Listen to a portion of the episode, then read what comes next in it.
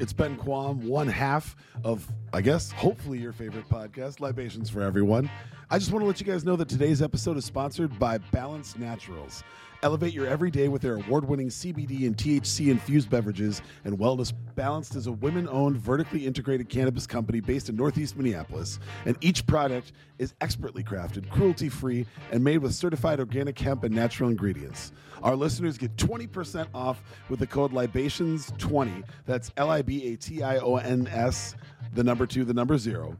Shop now at Balance Naturals. That's B L N C D Naturals.com. And now, here's the show.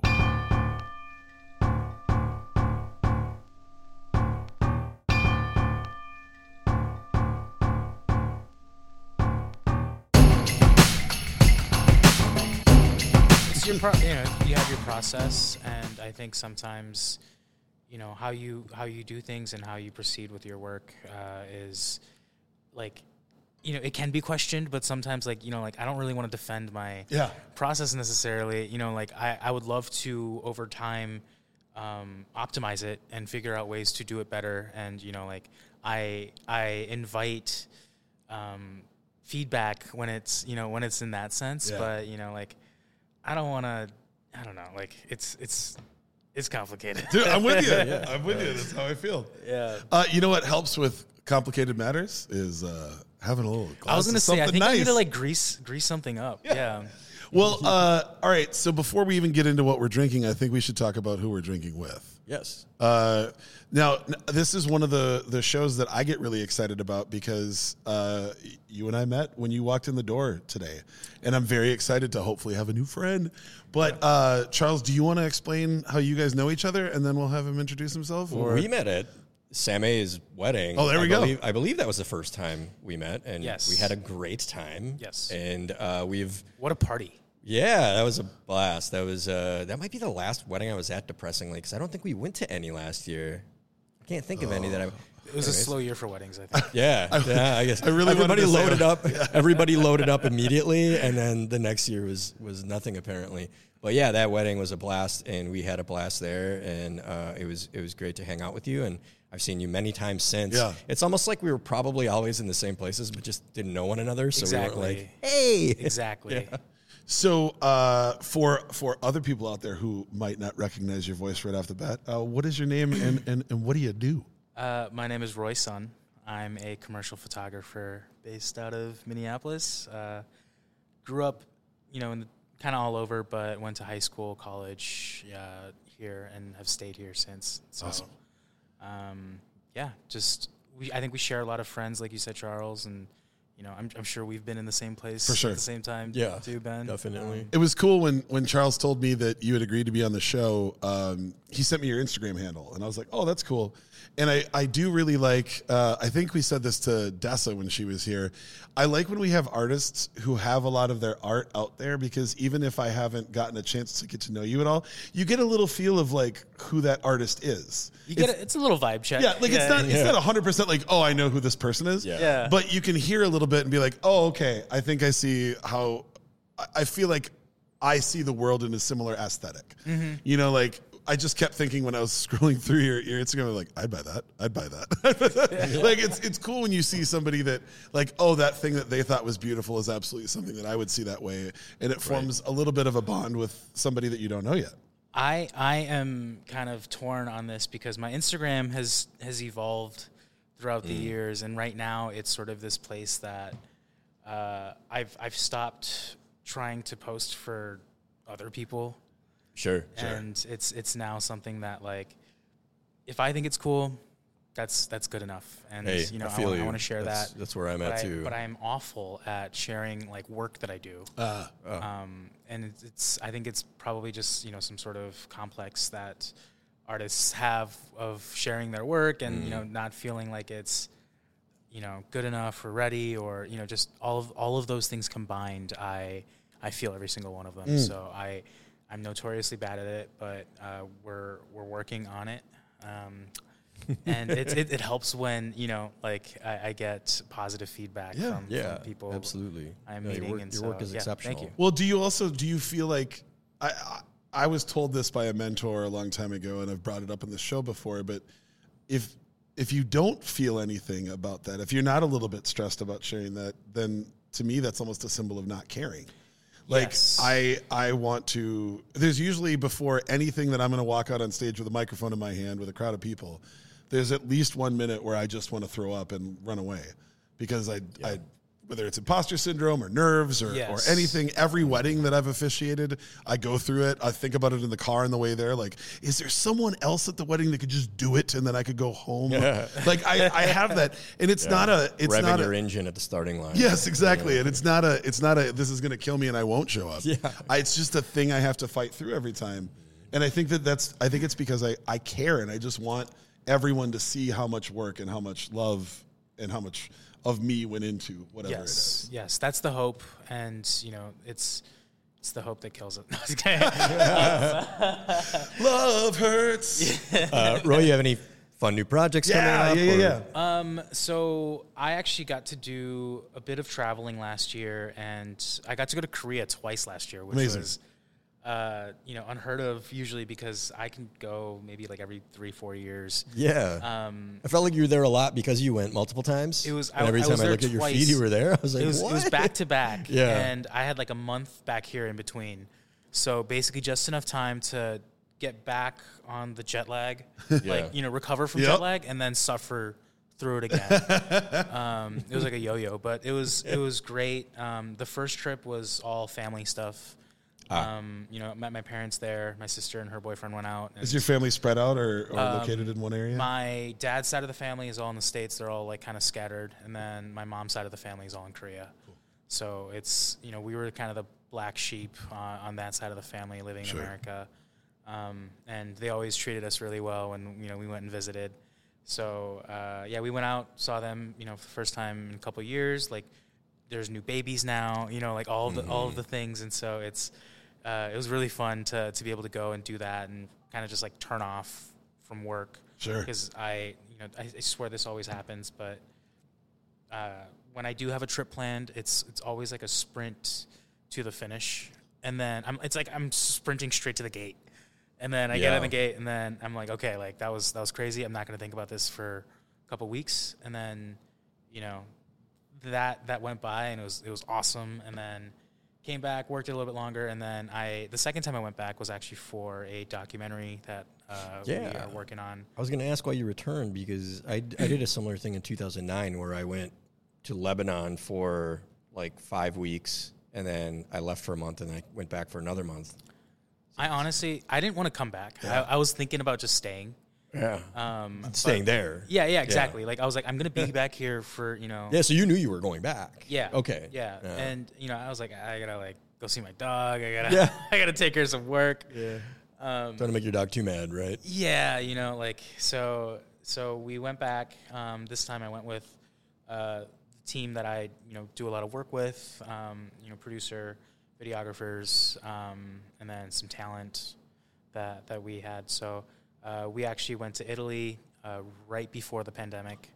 Um, and shot a documentary on olive oil and Amazing. olive harvest. Yeah. Uh, and you know, it was just beautiful. We got to tour around in motorcycles. Uh, Come on. Rode, it was. I mean, I didn't do any riding. I, I rode. I rode maybe like you know, like a quick stretch of, Yeah. of highway. But Yeah. um, our buddies David and David. Um, my one of my one is my roommate. He runs a Cafe Racers of Instagram, which Oh. is Croy. yeah. Absolutely. Yeah, Yep. yeah. Um, and uh, the other David actually imports olive oil and jumps Was out it- of planes and does other stuff. David Del- Delanave? You know Delanave? Fucking Delanave? oh man. Everyone knows Delanave. Yeah, so he's still in my. I I, I don't if he listens to this, David. I love you. Uh, he's still in my phone as uh, David Theone, T H E O N E, because a mutual friend of ours went on a single date with him and got back and was like, "I think he's the one." Oh, and I thought it was the was funniest. Theone. yeah, I thought it was the funniest thing that I had ever heard. And I was telling him that story, and he's like, "Oh my god, I, I literally thought we didn't click at all." Like, I so funny. and I was like, "Well, I'm just gonna change your name right here." Theone. And so for like two or three years later, I would get stuck trying to remember his actual last name Yeah, because I was so used to works. seeing Theone pop up every time. That happens now when people can people can change their contact info Yeah. in their phone for Yeah. you, and if you you know elect to let them be called what they want to be called, then I'll sometimes forget yeah someone's name because I'm like, well, it says that their name is you know they got like some goofy ass name. So was it was it his family's olive It was, oil? it was yeah. So Yeah. it was it was like through his family. Um, he had a really close family friend. Charles, their oil is incredible too. It's so good. It's it's lights out. Yeah. Um, and What's the oil producer? Do you know the name of the olive uh, oil Luigi producer? Tega. yeah. Luigi Tega is the Okay. producer, um, and it's it's in a small, like, God, now now on with a hot mic. I can't think of the city. Um, You we could if you spent a couple days there. if you look it up, um, he, he's talked a lot about it. I think it's on the website too. Is kind of the, the, the whole story. David's got some opinions about olive oil, man. He's got some opinions I about would everything. imagine it sounds like it. Uh, It would be weird to have no opinions on olive oh, oil and have it's that company. great. fun fun side story. Uh, in in previous lives for both of us, um, uh, he he was he was married, and I DJ'd the reception. Oh, sweet. and uh, it was at his house, and his house is on a lake. And even having like I was pretty responsible with the volume, mm-hmm. but even with a lower volume, the bass just carries across a surface of water so incredibly. So of course somebody calls the cops. So the cops show up, and it was really funny because I like they were like telling us to, to turn it off, and so I turned everything way down, and I just very very very quietly was playing "Fuck the Police" at like at like a, a one volume. And I remember one by one, people in like the group that were talking to the cops like started hearing it, and you could see them trying not to smile and also looking at me like, "Dude." Turn it off. I just turned it down a little bit, then I turned it back up a little bit. so That's much- yeah. That's how you get them to come back and say, "Well, that was the second, uh, the second warning for your loud noise is it really a party if the cops aren't? That's what I'm involved, saying. You know, well, th- I was going to say that, but you have to be uh, younger. I think. Yeah. Any wedding in your twenties usually I guarantee you the likelihood you, is a lot higher. I guarantee you, when they got called to too much bass coming from a party at a suburban house, I guarantee you they thought they were busting teenagers. Yeah, and and, they walked wedding. in and everybody was in like bespoke suits. Yeah. like they. he might have been the hottest groom I've ever seen. Like it's that dude is, it's ridiculous. I'll, I am very confident in saying that. I mean, you know, Dell Dell knows what he's got. Yeah. He knows what he's got. Oh, that's I love. Okay, I love that we've already figured out what to So- overlap on. That's a huge one. uh, you want to tell us a little bit about um, the recent uh, uh, Skulvin? Yeah. and, yeah, yeah, yeah. yeah, it would be great absolutely. to to hear your Absolutely. your impressions on how that all went down. Um, that whole thing was just a blur, dude. It was it was crazy. Um, so basically, how it all how it all kind of started was uh, like five years ago. Uh, me and two other buddies we went to Japan for one of their thirtieths, and uh, we ended up in Kyoto um, for about four nights, and stumbled upon Tomo's bar, which just like you know Oh, it's like by happenstance. it was just by ended up happen. going Yeah, there. we were, Wow. the place that we were trying to go to was I think closed or something. Mm-hmm. So we ended up just finding a, a cool bar, and and went in and just immediately blown away. You know, like uh, have either of you guys been able to go to Japan? Nope. I famously on this podcast we talk about the fact that I had a trip scheduled in June 2020, and we all know what happened. Oh, so we'll leave it there. And for next year, it's my 10 year wedding anniversary, and I'm trying to convince my wife to let Seoul, South Korea jump everything and be where we go. I got you, man. I, I, got you. I got will be. I will be spots boring you to tears as soon as we're done with this show about questions. Um, so we, we go to we go to uh, his bar and are just blown Yeah. away, and you know Is it as fucking weird there as it looks like on his Instagram? it's I don't know what he's up to these days. Yeah. Like these days is like is just completely something different. And Okay. I Do you mean, think he, he got we- he got we zanier doing- maybe? I mean, maybe you know, like we, when we were briefing him, I was like, I was like, dude, like I I know what you're probably doing right now is is awesome. It's just like I don't know if that's what's gonna help us for this kind of event. You know, Yeah. like I think this needs to be a little more like play your hits kind of. Yeah. You know, like so. Um, so yeah. Anyways, like we we go we go back every night that we're there. You know, Oh we- wow! So you went we there like four nights straight. four nights straight. You know, and it it was just like every time you know something would come out, it's just like, dude, like this is nuts.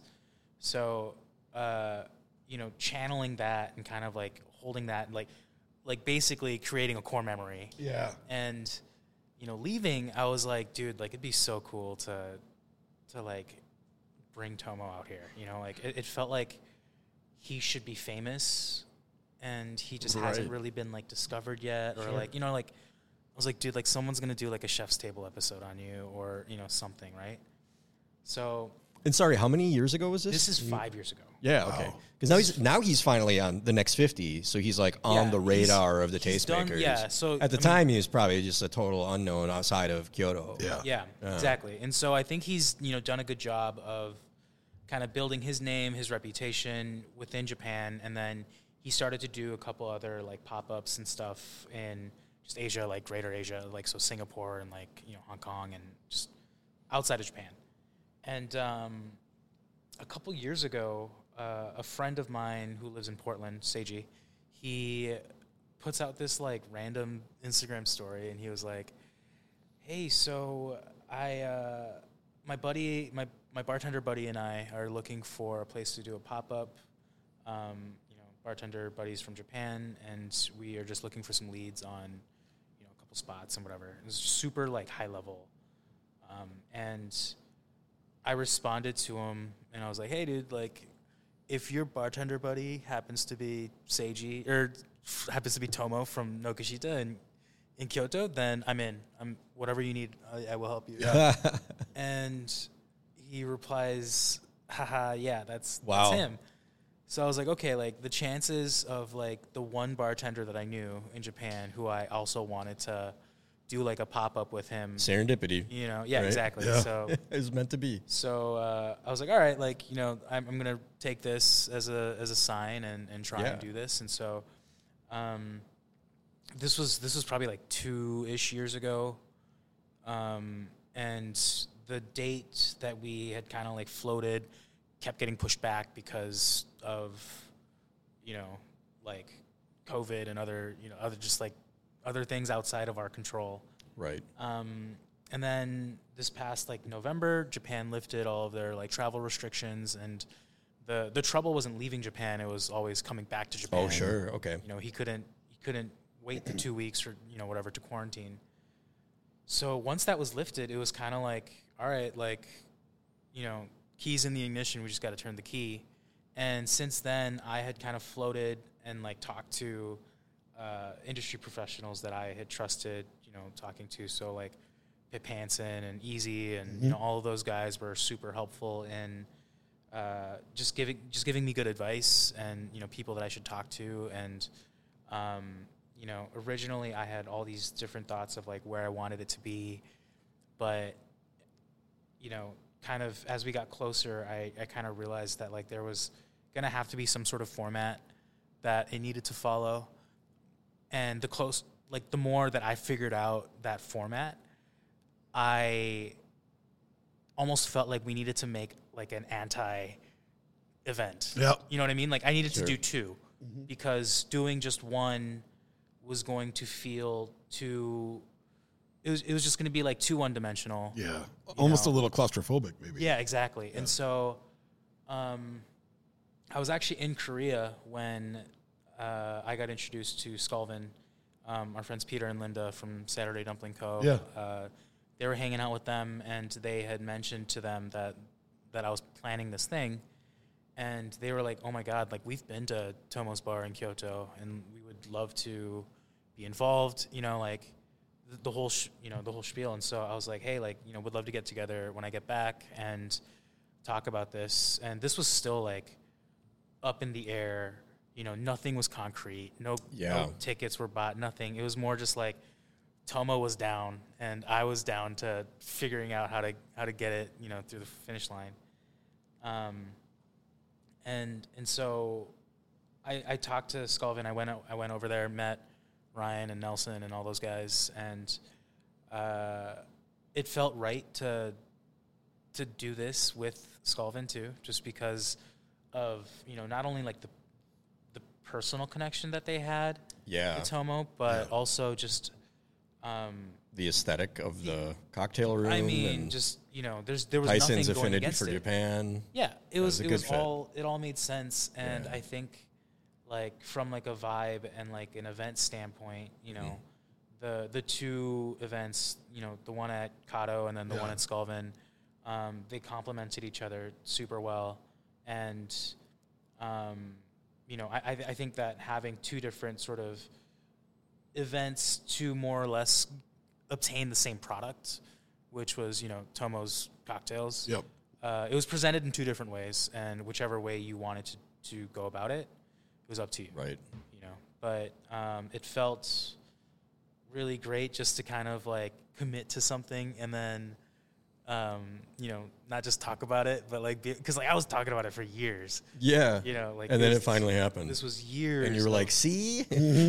man, and and like you know, not having any actual like firsthand industry experience, you know, I relied a lot on on friends and people Sure.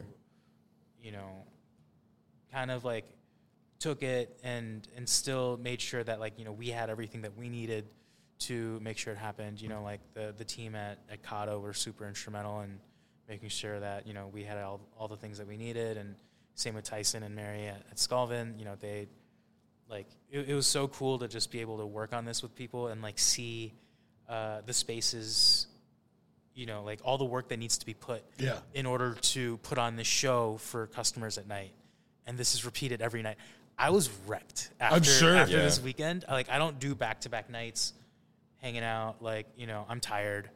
And this was like Friday night, Saturday night, Sunday night of just like, you know, being being social and talking to people from five o'clock until like one in the morning. Right. And I was like, dude, you guys do this every weekend? Like, holy shit. That's Yeah. so much love, me. so much respect. It was also such a unique thing for Skulvin that Yeah. broke out of the the typical standard service that they do. I, I don't even know if you realize that so many people were involved to the degree that like Tyson used me as a sounding board for some things that he was like, "Do I do Oh, this or do I do this?" And then he was talking to you about some stuff that he probably talked to me about because Mm-hmm, I've done a lot of events and stuff, and so I, you know I saw like all the work that you guys were doing, and then actually experiencing it. I know it seems like hyperbole when we say stuff like this, but it blew my mind Yeah. because it's hard to be challenged in that space Mm-hmm. anymore. I'm actually, I would say, I'm maybe a little bored with cocktails now because I don't feel challenged by them. I'd rather stick with what works. Yeah. If I show up at a bar, like I went to Meteora a week ago to just blow off some steam, and I sat at the bar, and Javi slid the menu over to me, and I slid it back to him, and I said, "Give me a tall."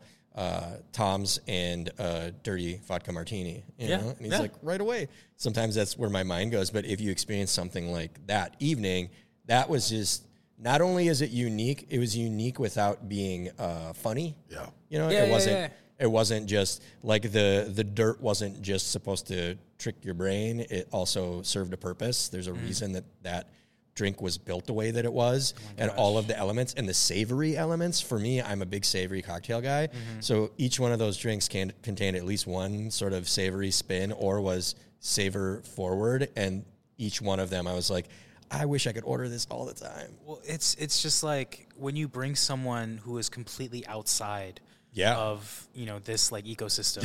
Right. You know, you're bringing forward their their perspective, their palette, their style, all of these things, and it's you know it's it's just a breath of fresh air. You know, it's new blood. It's all of these things, and uh, you know it like you have to go to to these things. You know, and if you're lucky, Right. like you you can find them, and you can go to them. Um, often they're far and whatever, but like every now and then, you know, if the stars align, you know, like it'll come to you. Yes, you transported a bar in Kyoto to the Twin Cities, which is no small feat, Right. obviously. So that was that made me that for me was like a little bit of a healing salve for not having been able to go to Japan these last few years.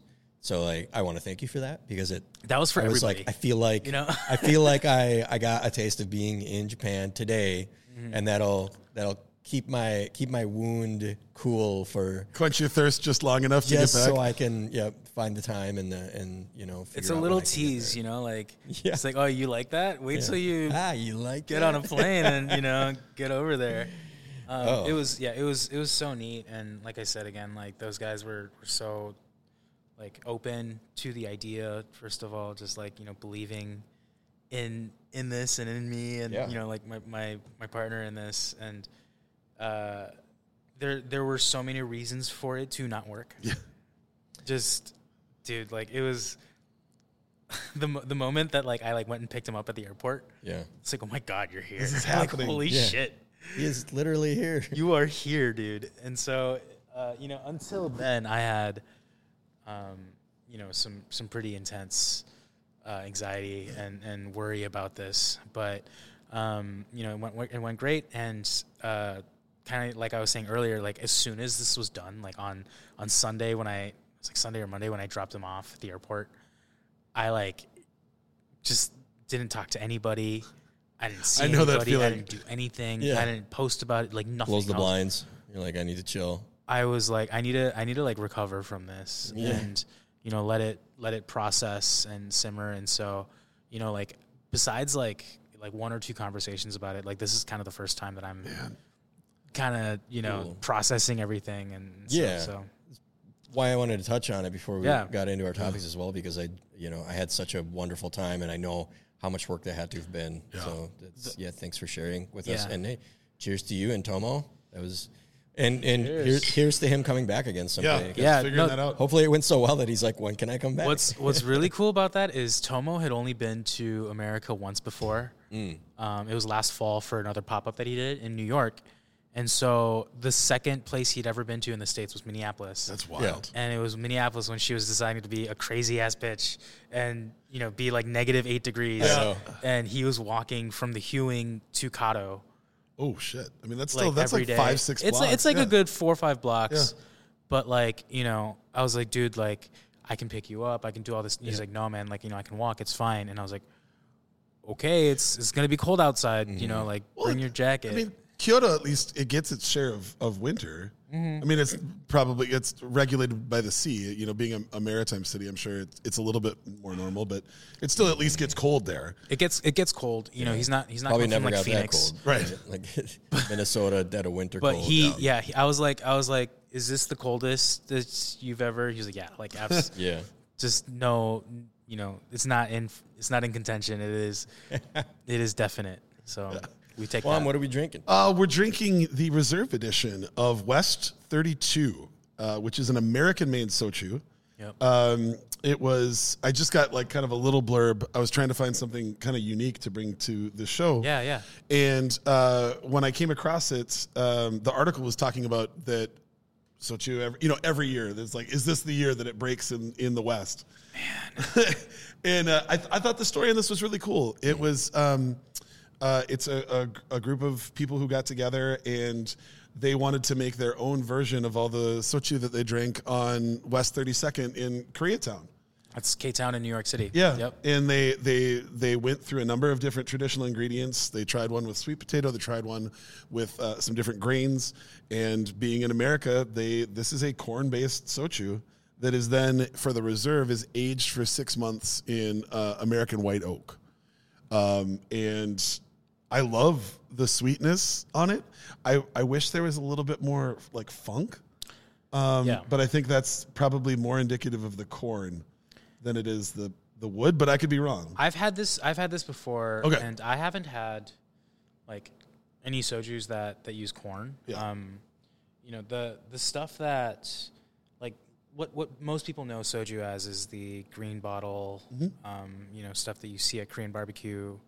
Um, now, thankfully, our local liquor establishments have started to carry, you know, not just like the flavored stuff, but like the OG, just like you know, and it, it's like it's just it doesn't taste good. It gets the job done. Right. You know, it's this is this is pure like for the people, gets you drunk. You know, it's fun. Um, in Korea, it's it's like I think it's somewhat regulated, like how like much it can be. But uh, lately, in the last couple of years, there's been a huge uptick in craft soju.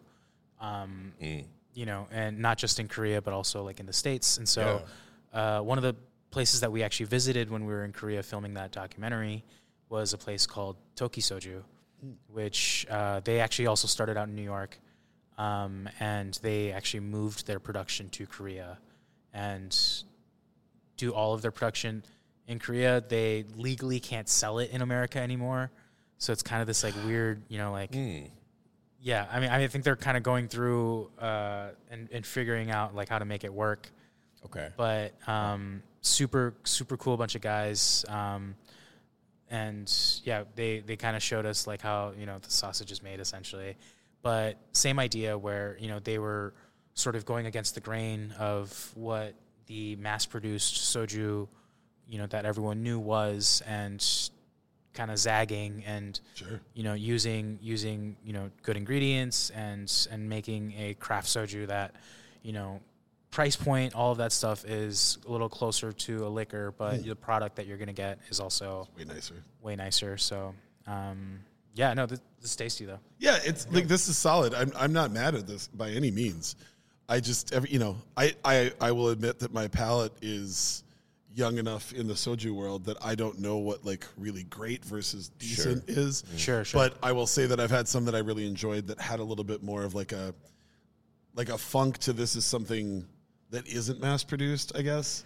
You know, like sort of uh, like when you see the marketing material here in the States, it always says something about like the vodka of Asia. Like it's always some terrible one line that some marketing company came up with. And if you think about like vodka in essence is supposed to be you know, flavorless and tasteless for it to appeal to the masses. So right you know anything mass produced, I feel like you're stripping away any originality.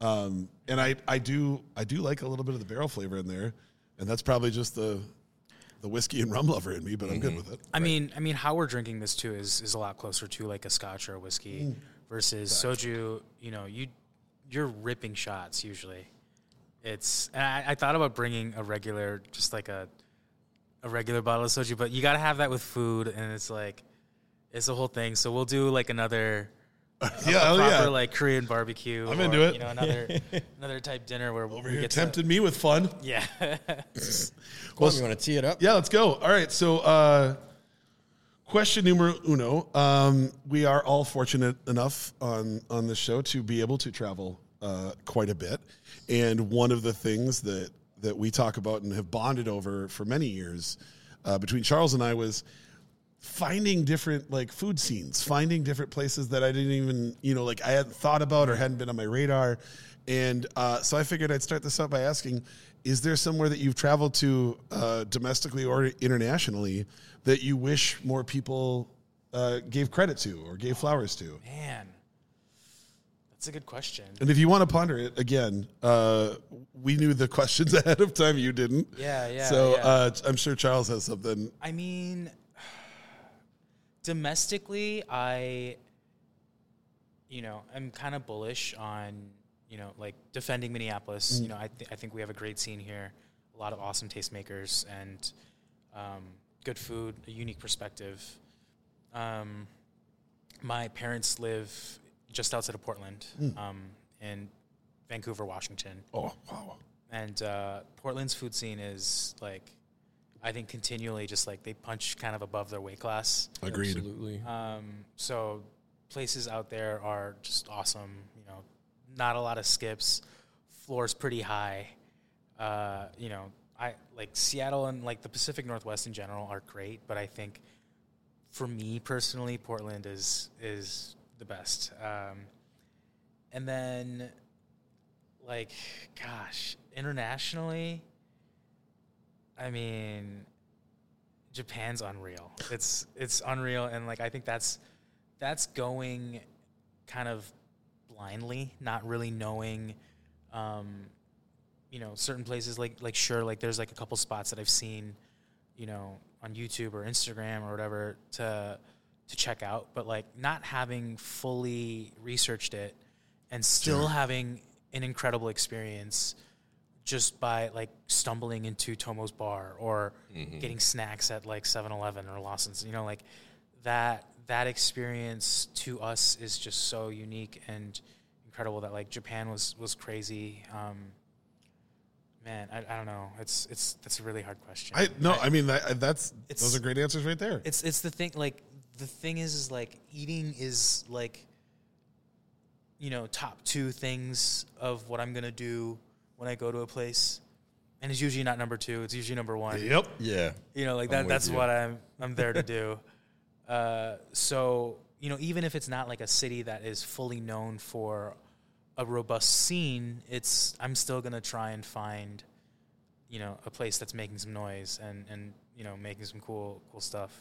So you know that, but then also like, like I love going to like grocery stores in other countries, and like you know just seeing like what what their deli looks like, what like, you know, like stuff that like maybe I wouldn't touch if it's in my country, but you know, if if I'm somewhere else, like yeah, I'm gonna walk in down, you know, walk up and down that bread aisle Yeah. or Who did just we- whatever. Who did we talk about that with? Somebody else just said that a few episodes ago.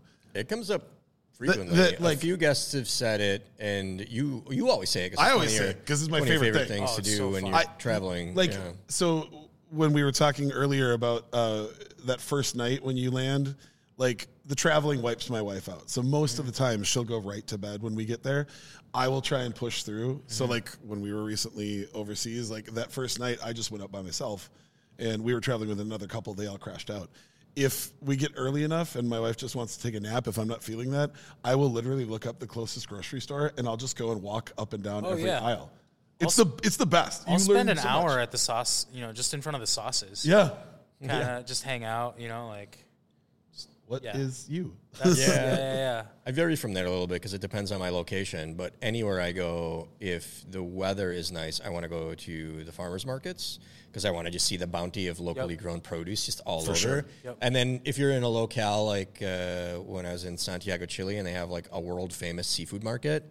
That was like walking through rows of aliens, just seeing all the barnacles like poking their heads out at you and stuff. yeah. Like that, I, there's nothing like seeing fresh anything from a locale that you can't experience at home. Also, for any of our listeners out there that don't know what an actual living barnacle looks like, go check that shit out. Because like I remember the first time I saw that, I was like, "What fresh hell is this?" Like, Look up, look up a video if you're watching. yeah, this. yeah, They're- for sure, a video. They look like a, a, a creature from the Muppets or something. Yeah. it's weird. The first time you see it, you're like, "Is that supposed to move?" exactly. That's that's one of like the marquee kind of like food things that people eat when when people go to Korea.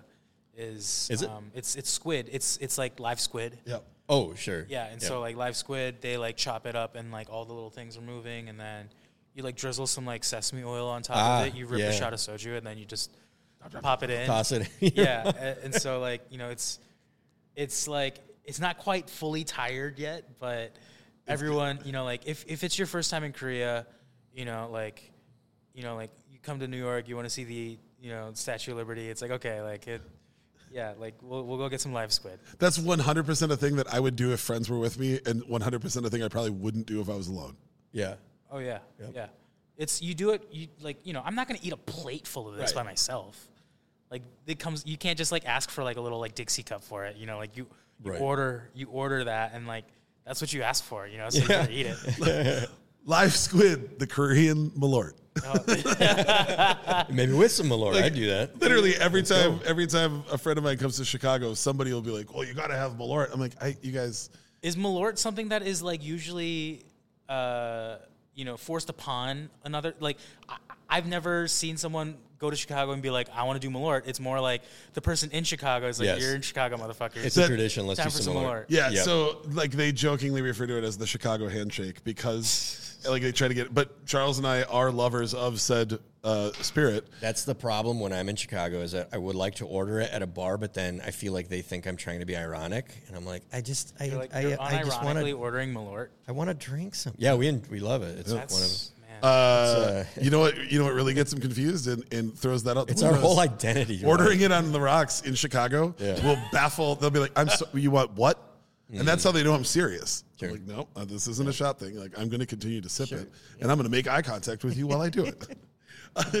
Charles, where's who? Whose food scene do you want to send flowers to? I'm not going to say I got sniped, but um, I, I know someone who's going to um, Portland this weekend, and that was like one of the things that came to mind um, because you got to think of like locales that don't get uh, Michelin acclaim, and that obviously qualifies.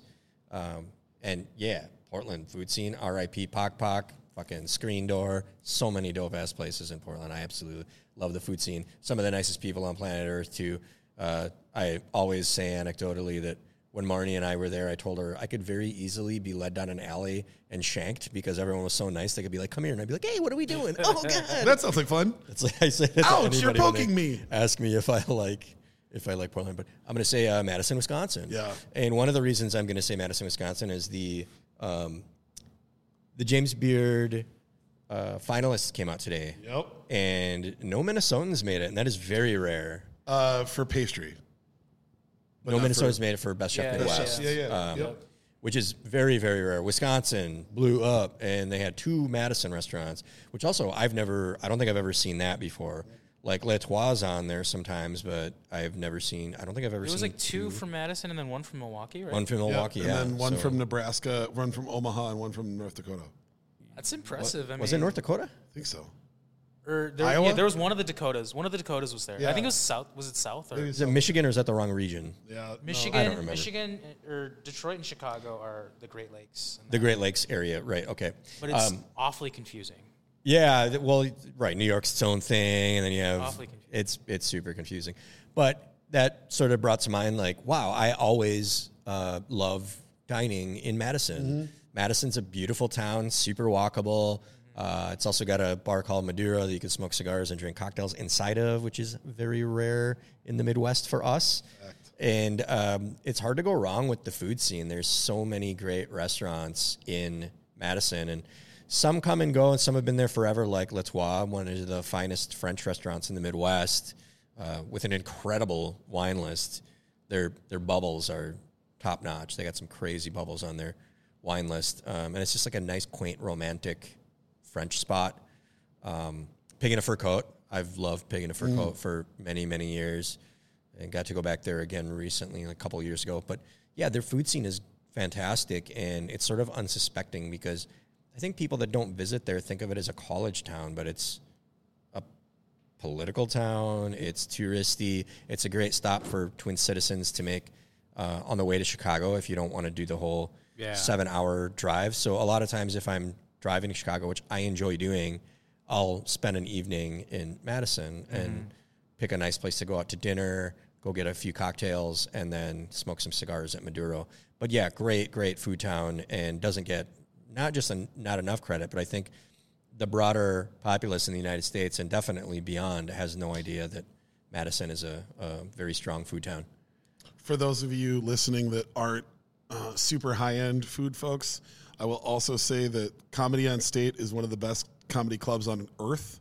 And then if you walk down about three blocks, if you walk down the hill from there, uh, the Plaza Tavern is my f- might be my favorite dive bar burger in the country. It is the the griddle is behind the bar. Oh yeah, that's that's a good sign. including the fryer for the fries. Everything is literally just getting made right there. The spatter from the deep fat fryer is going onto the griddle. Is there like, an eject button somewhere? Absolutely, dude. It is. It is. I, I remember walking in and like all of my years as like ServSafe certified. I was like, this has to be a violation. But then I had the burger and I'm like, yeah, I'll just shut up. This is so good. I, please don't ever ruin this. The the menu board is like the old press board letters on the old like Oh, yeah. PepsiCo. yeah, yeah, for yeah. Sure. I don't just eat sexy food. Like Halong Bay is probably my favorite, um, low key my favorite Asian restaurant in in probably the Midwest. All right. Halong Bay fucking rules. my check buddy it out next catered time. his wedding. That's in Madison? In Madison with Halong Bay, and I had a hard time moving away from the Fair. the buffet table. Yeah, in Madison. It's a uh, kitty corner from. Wa- Oh man, I can't think of the name of the. I unfortunately can't add anything to this conversation. I've like I've been, driven through Madison, spent maybe an hour. It's a cool ass Gib's. town, man. Gib's. It's kitty corner from Gib's. Oh, Cocktail yeah, Bar, yeah. Which is like a house, and each level has different drinks Yep. on it, but it's like a bar built into a house. Gotcha. That's the best bar in Madison, and Halong Bay is the best Asian food in Madison. But yeah, you can do sexy food and you can do casual food. Like it's great to go there for. Um, uh, Great Taste of the Midwest, the big beer festival, because there's so much great food that you can eat before and after. Just kind of pop in anywhere. Facts. Go to like a Goose Island tap takeover and grab a bite. Those types of things. Yeah, it covers all levels. I, oh gosh, I was trying to think of like Wisconsin, Mm. like it, just greater Wisconsin, just in general. Yeah. Um, what's that? What's that burger joint in Superior? Uh, Anchor Bar. Anchor Anchor Bar. Anchor Bar. Yeah. Anchor Bar. Yep. Yeah, yeah, yeah. that's what I was thinking of. Because you mentioned beer, and I was like, I do love a good spotted cow on draft if you can find, Uh-huh. you know, like, I guess if I'm in Wisconsin, it's it's a little easier, but that's maybe the only place I know by name in Wisconsin. Otherwise, I am That's driving right through her. If I'm if I'm at if I'm at Anchor Bar, I have to. It's the only place I will say this about. I have to get. They have a 32 ounce Keystone Light. that is- Oh, yeah. that is served at 32.1 degrees. Yes, I mean, yes, it yes, is- yes. it- that is the perfect antidote for the beautiful salt and grease bomb that is their burger. I'm 100% sure that griddle's never been scraped. The the kitchen, this place is You're serves, fired if you scrape that. yeah, bar. hundred percent. Yeah. like this place seats 150 easy if the patio's open, and there is room in that kitchen for a cook. Yeah. and it's all burgers and fries, and they also literally bust out the potatoes for can fries smell it. as you're going. Yeah, can smell it. That place is is fantastic. Place fucks. Yeah. Juan, what you got, baby? Uh, you know, I wasn't going to say this until earlier today. I was talking about. I'm fortunate enough, uh, Roy. Uh, my wife and I are both bringing our mothers to Norway in a month. cool. And uh, I was saying, like, there's just a piece of my heart that lives there. It's where my heritage is from. I, Oh, you live- said I'm fortunate enough? I am fortunate. I thought you said unfortunate. And I was like, I I am fortunate. I was like, enough. what kind of bad Sorry. news is he about to set up? He's like, I got to No, no, hang no. out with my mom. and so, so for I'm, I'm I I moved there 23 years ago. I was there for a yearish and then came back, mm-hmm. and I just always dreamed about that. And when people were asking like, "What are you the most excited for?" and I was like, "Well, I want to show my mom like where I lived. I want to show her the bar that I worked at. She's never been there. We're going to go up to the area where both my father's side of the family and my mother's side of the family are from. Like, I'm really excited about that." And they're like, "No, no, no! Like you." What are you excited about? And I said, well, I'm really pumped because there's a couple restaurants that mean a lot to me that I want to go, and there's like a specific thing I want. Yeah. And then there's I'm going to go to a, a bar and there's a specific drink I want. but really, for me, it's like fresh seafood. I'm so excited Oh, yeah. for all the seafood. And then I said, and I'm talking to a group of people, and I said, then I said, but I was really spoiled because we were just in Ireland in November, and everyone laughed, thinking that that was a joke about how good the seafood was in Ireland. And I was like, you guys, it's incredible. Like anywhere in the country in the U.S. that you go, you're going to go to an Irish pub, and it's always going to be like shepherd's pie, Yeah. and, you know, some form of a pub burger. like a hearty, hearty food. Fish and chips is probably going to be your only seafood option. Every man hearty food. Yeah.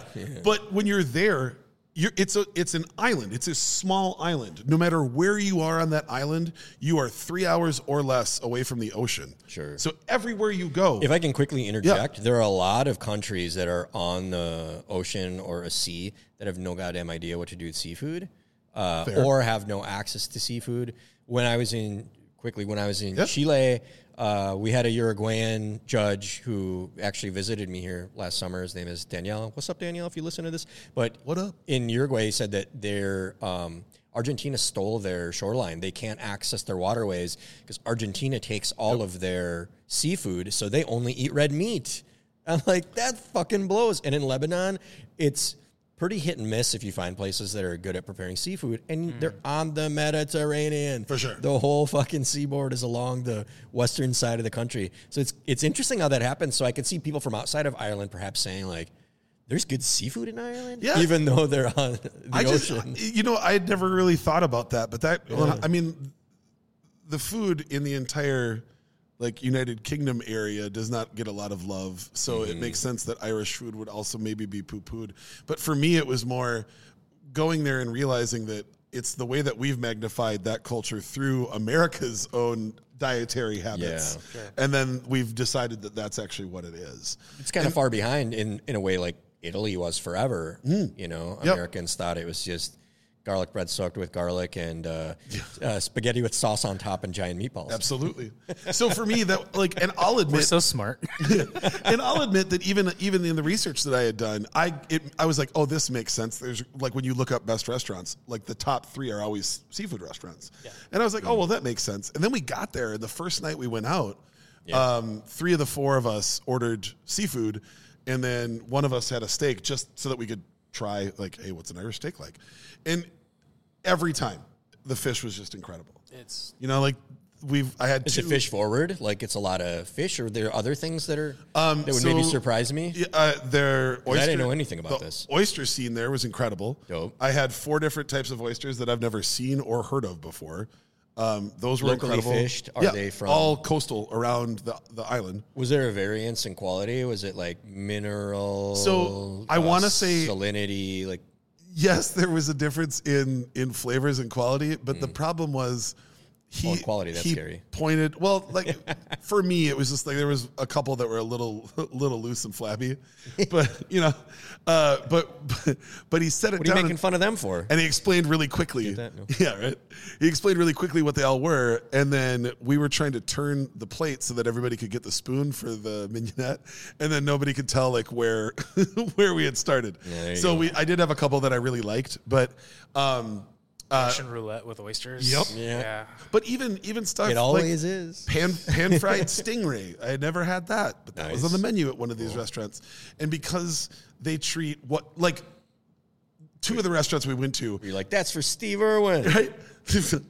I'll get you back. It was no, it was more like see, like seeing what looked like steakhouse culture in this restaurant, but all based around seafood. You know, so it was a beautiful wine list, and there was like incredible attention to detail on these plates, and the sides were all very thoughtful, and a lot of it was more like sharing style. But instead of you know a, a New York strip or a ribeye or a bone in, it was like which whole fish do you want? Do you want a side of that? And it was just a great reminder for like, I mean, there are so many problems with how we fish the world. I'm not saying that that's right. better than how we farm the world, but it was a great reminder of how much we miss out on in the you know being basically dead center in the continent of North America here. Yeah. We're about as landlocked as you can get and we have a mm-hmm. decent lake fish culture, but it's just very hard to get fresh stuff here. And realizing again how cultures that I don't necessarily even associate with seafood, of course they have this incredible robust seafood. And it's not just like dunked in batter and deep fried in fish and chips, although two of my now top five favorite fish and chips have been from Ireland. It is ironic that I can access a greater variety of seafood at a local market in Minneapolis, in the Midwest of the United States of, of North America, than I can when I go to a market in Batroun, Lebanon. yeah. Because they have like the standard fare that people are going to actually eat.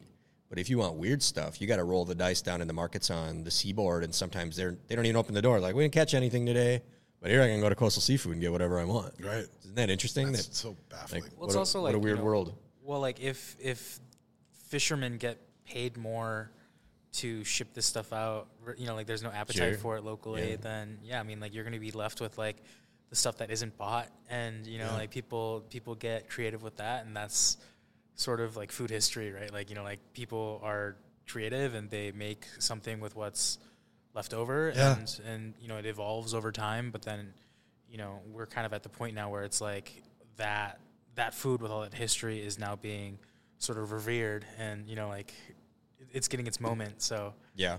uh, Oh, that's cool. it. Yeah. Very interesting.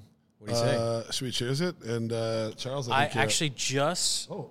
emptied my. So do we want to? Oh, we got well. We got something. We got oh yeah, we do. coming. We do have. we got, okay, we got something coming up. We got a little something. right. Little, little something. so I'm gonna- should I pour a little more soju then? Is that No, I got I got something over here because I want to ask this question first. Ooh, I came up with the question that was related to something we're drinking. So I like this game. what's a Yes. So Roy, what's a traditional way of serving or sharing a beverage that comes from your cultural background? Ooh, uh, you did. I almost, I almost let it go Did when you you almost brought up the green. when Yeah, hundred like, you percent. did. When he mentioned bad soju, You or- almost- or like street I thought I thought you were about to like ice me. Like uh and we do have little cordial glasses if we want to go shot style. I think we're gonna have to go. Okay, all right. Yeah. I don't make the rules. No, So I did also get a bottle of. I actually went to this local liquor store in town, and they had most of it blocked off for. Thank you for um, construction, and half of the aisle with the Asian spirits was blocked off, but that was accessible. So I was like, "All right, I got Skip. one," and I didn't know you were grabbing a bottle too, Kwam, but. Um, I'm glad that I grabbed it because we were just talking about basically like the green bottle, smaller bottle soju. Is that typically like the type of soju you This would is find? OG. So this is OG. Um, Twisty metal cap. Yeah, you know, cheap. The basically like the bottle is probably the most expensive thing in, Yeah. in, in this, right? And so you you think about in Korea, the average person like you know when when people ask you like how much can you drink, it's in how many bottles of soju Sure. can you handle, right? So uh, when I went to Korea last, you know, whatever, I I went at about a bottle, bottle and a half. I came back at about three and a That half, sounds right. maybe four. You know, like I was in prime form. Yeah. Um, and so that's that's usually like how it is, and you know they sort of regulated like all the soju needs to be in green bottles. They recycle these, you know, like these. It's probably been been to a lot of places, you know. Yeah. So um, this is what I kind of saw growing up with like my dad. I learned, you know, like I drank with my dad. Uh, I didn't really drink in high school, but like you know, I was exposed to it, and from like an earlier age. And when I went to Korea when I was younger, you know, I would still, uh, you know, give shots and take shots like at the dinner table as because it was a little more customary or you know, just like culturally appropriate, right? Yeah. Yeah. I wasn't getting hammered. Um, but as soon as I turned 21, um, no. Uh, so so this the the theater of opening a bottle of soju is actually really fun. And You mind if I take a video if you do your little? Okay, because I, I'm, I was I am sort of so I was baffled right low now. I'm key so excited. I was low key, high key expecting you know Yeah. some sort of uh, video. yeah, because I've seen you do it on Instagram, but I've never seen you do it in real life. Like, I went to. I'm trying to kind of beat by the mic too, so we, we get audio. But um, basically, there's a couple different things you can do. The the most common that you've seen probably on like Instagram Reels or TikTok is there's you you swirl the bottle and you get this little like tornado effect. Yeah. A little whirlpool. Which And also for anybody out there that hasn't worked in the service industry, that is the best way if you're going to marry two bottles of the same spirit, one into another, which you're not supposed to, but you do at home. Uh, that's how you do it. You spin it, and then you'll never get the glug glug glug. if you get that tornado yeah, going, yeah, and you flip yep. it down, and then Yep. it just goes. Yep. And then so you you do that. It's it's mostly theatric, but then you do that. You pop it like it's you know like a bottle like Snapple or something. Or pop it like it's hot. Bring it brings all the gas up. Yeah. And then from here, uh, people can kind of get fancy and So they it's holding it by the neck. open. Oh, the come on. twist, That was awesome. And then you open that, and then the last move. Soju tricks. The last move is they often there's like a little bit of gas here, so they'll pop just a little bit out and Sure. spill it onto your shoe. That one's for the homies. Um, and then Specifically exactly, and Yep. then you always serve. Uh, I don't, I don't know what age. I'm 43. I'm the oldest. You're I'm the the, I'm the elder. you, you pour the eldest first. That's right. Well, you kids don't even know. And then exactly.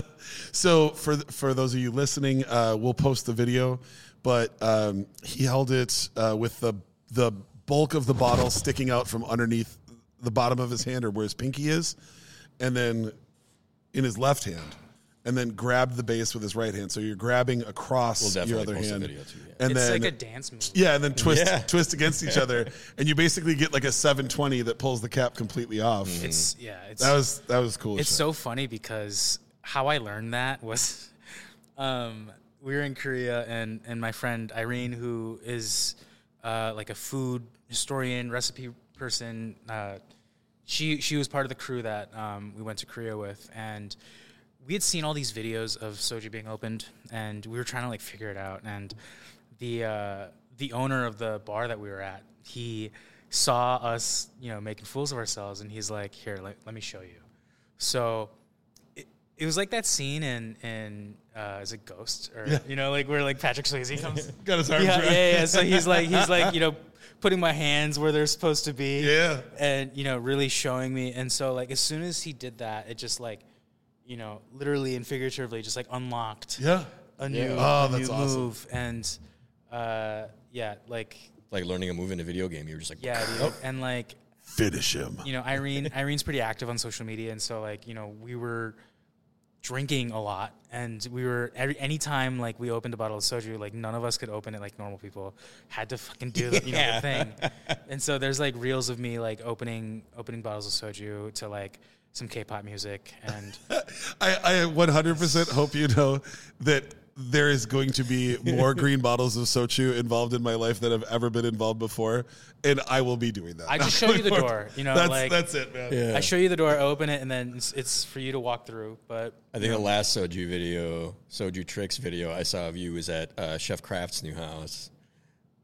I think that was the last one I saw. the waterfall, the waterfall, yeah. Um, I want to be clear also that you didn't have to answer bec- this because I handed you the bottle. So if there's anything else that is a tradition that you wanted to mention, you're Cheers. you're welcome to do so. Um, I wasn't answering for you. No, no, cheers. no. Thank it's you. all good. Uh, you know, you. it was an alley oop. I knew what to do with Yeah. that. right? so if you if you drink the two side by side, I Oh, mean, that's like it's fascinating. It's, wildly it's so different. Yeah. It's very different. it's so different. Can I can I say that I like the green bottle more? You Yep. do? Yeah, Yeah. I like something about like the grittiness of that. It just seems like something, especially you when you remarked earlier that um, we'll do it next time, but with some some Korean barbecue or something. I'm like, I can envision that how beautiful that would That's be. where I'm. Like when you said that it comes with food and you're just ripping shots, that makes a lot of sense. Yeah. The magic of of this stuff is like if you have, um, if like if you're drinking in Korea, you go to bars, you have to order food. yeah. There's no like I mean like, like otherwise you're going to like a cocktail room, right? Or like some something completely different. There's not really like dive bar culture, you know, in Korea. Like it's mm. you know, soju is one of those things where it's like it's um, you know, you go to like a like a soup spot or you go to any any sort of restaurant, there will be a separate cooler where they keep their you know, bottles of water. There'll be cold glasses. There will be bottles of soju and bottles of beer.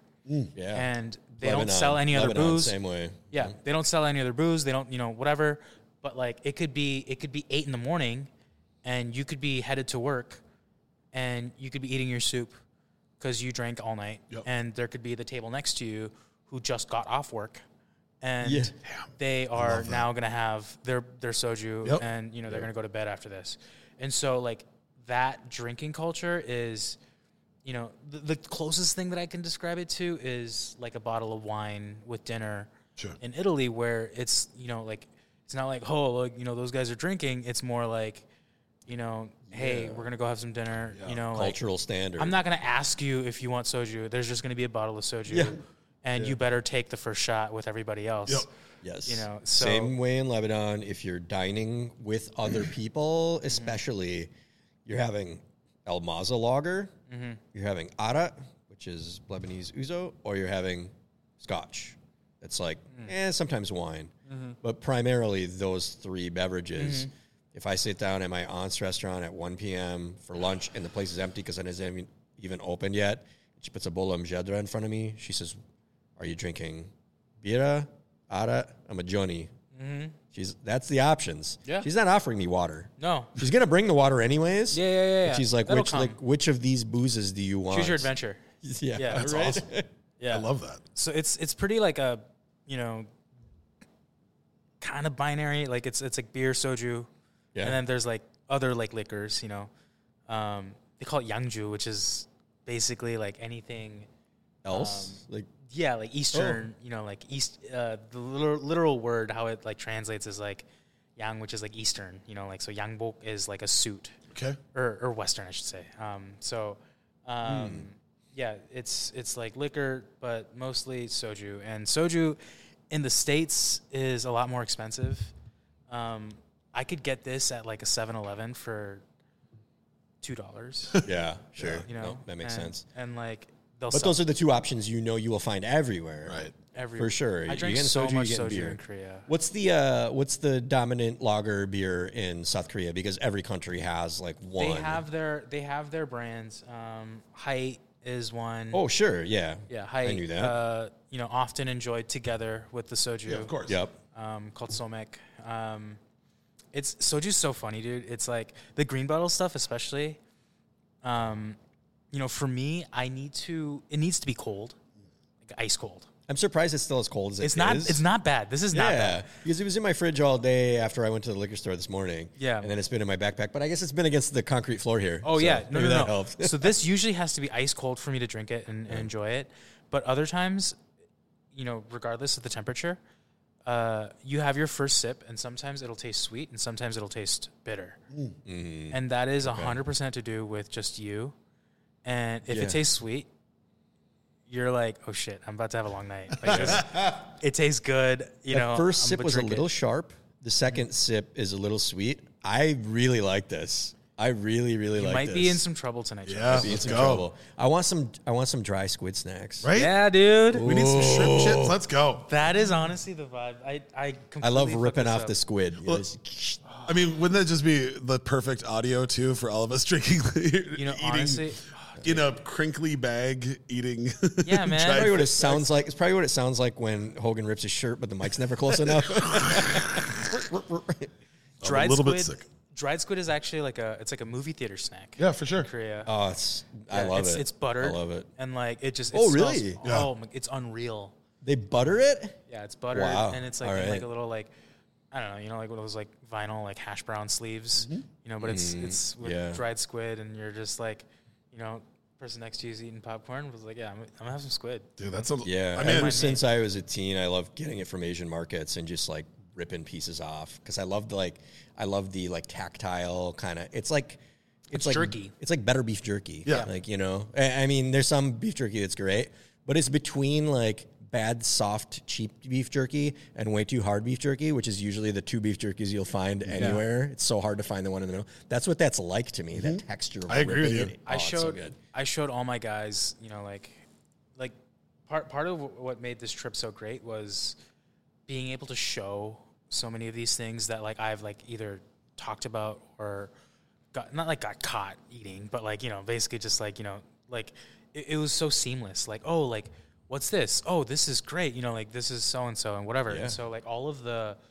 the dried snack varietals that you would find in you know Asian bars, right? Like dried anchovies, dried squid. You know, uh, like even like uh, there's a single chipo, which is like, um, I think it's called file fish. It's like a Yep. file fish Yep. skin, and it's Super long, little skinny guys. and you Yeah. just eat the- yeah. and you they're basically like dried, and you Mm. you uh, roast it over like an open flame. Ah, yeah. and it's it's unreal. It tastes so good with beer. Dope. You know, they dip it in mayo, and it's uh, it's so good. I love I love food. Car- our, our cultures have such a, a, a bigger overlap because like basically scandinavia with a little bit less flavor it's all the same like there's Yeah, the fresh yeah. seafood there's all the d- different A dried lot seafoods dried seafood. Yep. there's all that like f- using flavor profiles that wouldn't we wouldn't normally Yeah. find like super normal but you go there and you're like yeah of course i'm gonna eat these I mean, Norway's a peninsula, right? Norway's a peninsula. Korea's a peninsula. Mm-hmm. Yep. You know, it's it's a major part of farmland and mountains both involved Yep. yeah it's it's wild i had never thought about that but there's a huge crossover It's great. Juan, what about you, pal? uh for for for boozing um Boozing. Uh, you know, honestly, I, I, I want to give something a little bit of credit, and this might be a little bit more geared towards our local audience. But there is a word in my uh, my language that has been appropriated by a company, and I'm all for companies that want to do that. I'm not mad at them. Okay. But I, I really feel like they're not leaning into the meaning of the word.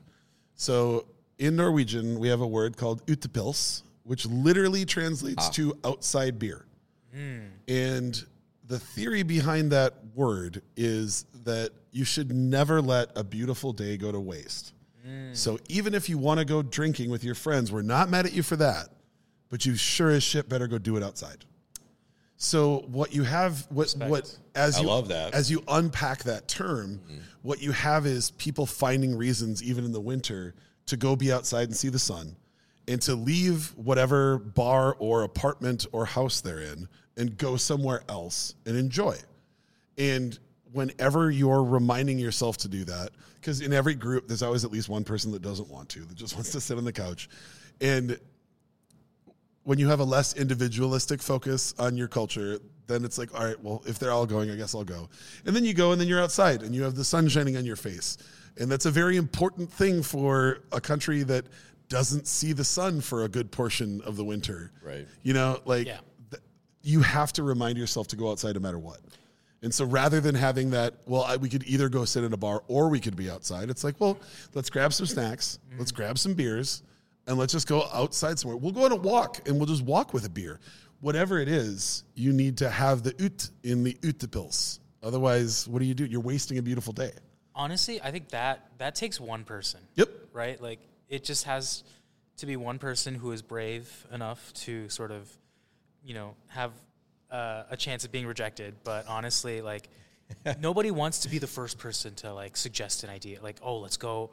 Like me and my group of friends, it's like when we want to go eat somewhere, it's like no one wants to. No one wants to choose. You know, like, and it's like I. like it's it's so funny because like It's foreign to me because I just make people do shit. You and me both. Something else we've bonded on. yeah I'm doing a weird. I always say to my friends, "I'm so sorry that my life is so boring and you never get to do cool shit." Because there's always something random going on, and it's like, "Hey, I'm doing this. You should come. Like, we'll figure it out." but like you know no one wants to get it wrong essentially right so uh you know i i am often tasked with like ordering for the table which i love to do love Same. love being the you know the person And being trusted is beautiful. it, it is it is being trusted and you know it's it, like that part is beautiful because like ultimately i can't eat all of this by myself but i want to eat all I of want to try everything. you guys want to help me the reason you're all trust- here is so I can try more things. Right. exactly Okay. exactly So And- help me. Help being me trusted with making the decision on what's going to be delicious is is an important job. Yeah. I don't know if I've ever been at a table where there were two of us, though. I don't know. How do you mean? Like I've the times that people have just handed me the menu and been like, "Order for us." It's because they know that I'm the one that would do that, and nobody else in the, Yeah, in the yeah, group yeah, would. yeah, yeah. I don't know that I've ever gone out with a bigger group and had like one more or two more of the. We would 100% order what's right for the table. Oh, we it's should we because- should try that sometime. That's a that's usually a neutralizing factor because then you end up, you know, like They if it's, cancel each other out. Yeah, if it's two couples. So a couple weeks ago, we went out with our friends Jared and Cynthia, and Jared now defers to me, which I'm flattered by because he is world traveled, lives half the year. They live half the year in San Juan. They eat at a lot of great restaurants. They travel the world. But when he eats with me, he says, "You order." But if I sit across from a couple where they're like, well, I like to order. Then I'm like, cool. Then we'll just both order, and then we'll share stuff if it looks good. We'll you can't do it if it's unless Yeah, yeah, everybody yeah. unanimously like votes for one person. Yeah. Like that's I want her to order everything, right? Like Yeah, yeah. Everyone, just put your menus down. She's ordering everything. You have to have a consensus vote, or else you split. You have to split up the order. New Food Network show. Yeah. Three people, one group of people that are going out. Same menu. Each of us has to pick the five things that we want to eat. They vote on who orders the best.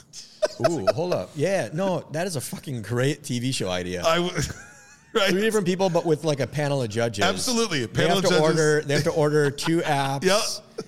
Uh, a pasta, a main, depending on the restaurant. We're talking about Italian restaurant. A main and a dessert, Yep. and then the the judges get to decide which meal they liked more. That's a fucking great. I'm that's telling a you, man. That's pretty funny. That's that's actually really funny. I'd watch the fuck out of that. Abs- I 100% would. And I would get passionate. I would hate people. I would be like, that's my guy. I would 100% I couldn't be on that show because I'm a notorious over orderer. So I'd be like, we're taking everything except that. Today's Pick one budget. thing. Today's budget is $87, tip included. Yeah. You Yeah, have yeah, yeah. 14 seconds. You're like, what? Four orders of the foie gras, please. yeah, let's go. Sorry, that was a si- side digression. I just, I got really excited about that idea because I could see it. um, no, that's great. Mystery restaurant too. Like you just show up, you gotta like look it over really Yeah. quick. They You take the can't- blindfold off and you have the menu in your hands. Yeah, you can't, you can't go online and look at the dishes. 30 You gotta- seconds. yeah. You need to like add like a little like like an elimination factor too. Yeah. You Oh, know, like, absolutely. Like turn up the stakes a little bit. Yep. Yeah. You Like, know, we we need, something. we need a trap door. How come that hasn't happened yet? On this show, there's a trap door. halfway through one, halfway through The seat of your chair falls away and you go through the floor. It's like halfway through, one person who's been there the entire time goes, "Oh, and by the way, I'm allergic to onions."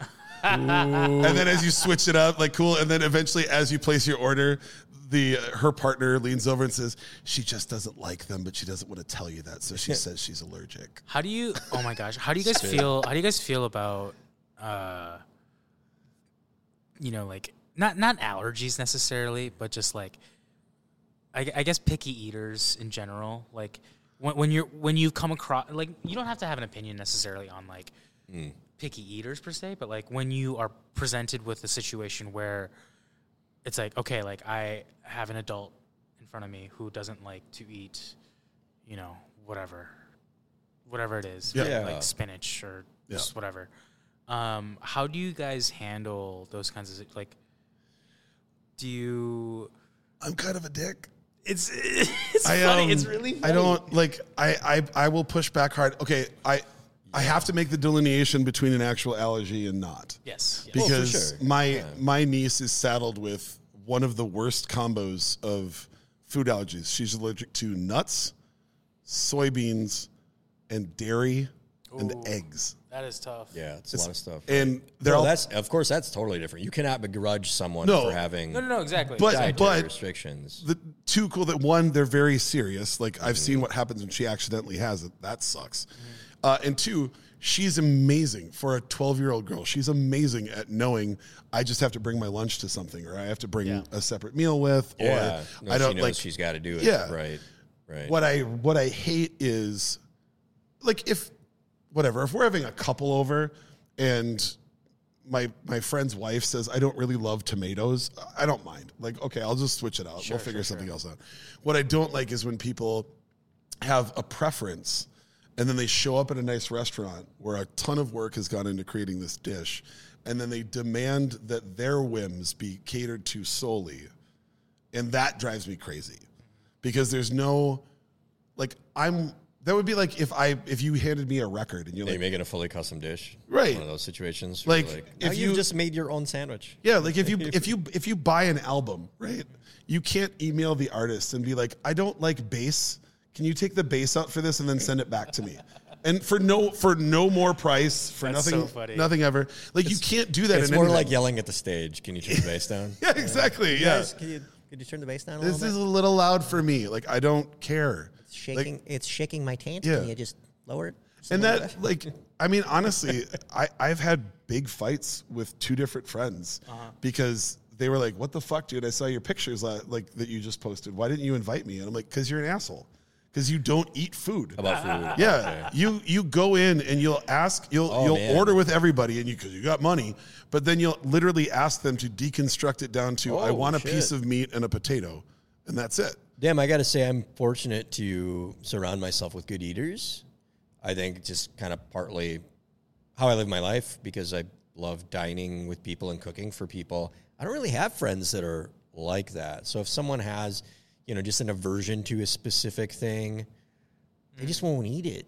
Because usually, if yeah. I'm cooking for people, I'm cooking a lot of shit. Yep. If they're like, I don't like mushrooms, like my wife doesn't like mushrooms all right, don't eat it or pick it out or you know. Usually, like if it's if we're if I'm cooking for us, then I'll cook mushrooms on the side occasionally. Like very rarely, I'll put them in.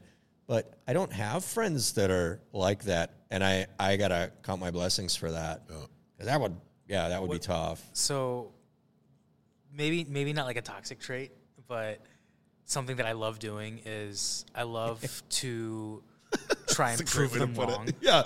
Oh, for sure. You There's know, always like, a oh, desire. Oh, you don't like onions, but try them try them this way. You know, or you know, like something, right? Yeah. So it's it's like I want to be the one that Do you hide them? no. Yeah, I I- hide but- stuff sometimes. I sometimes will bullishly like not like I'm gonna be like I know you don't like this, but fuck you. Yep. They're they're in there, you know. And Yep. if you if you Yeah. need to pull them out at the like they're they're gonna make it to the plate and they're gonna be there in front of you. If you still need to take them out, that's one thing. Right. Mm-hmm. But If you hate them that much, you're gonna pull but try everyone it. out. But try it. Mm-hmm. Yeah. And I my my whole thing is like try everything twice. Yep. Right? Because like first time you try it, you might not like it. There's so many foods that I did not like that I love now. yeah, I didn't like it the first time. that's why it's more than twice, though. yeah, yeah, right? exactly. At Like- least twice. over Yeah. ti- over time, you know, like revisit it.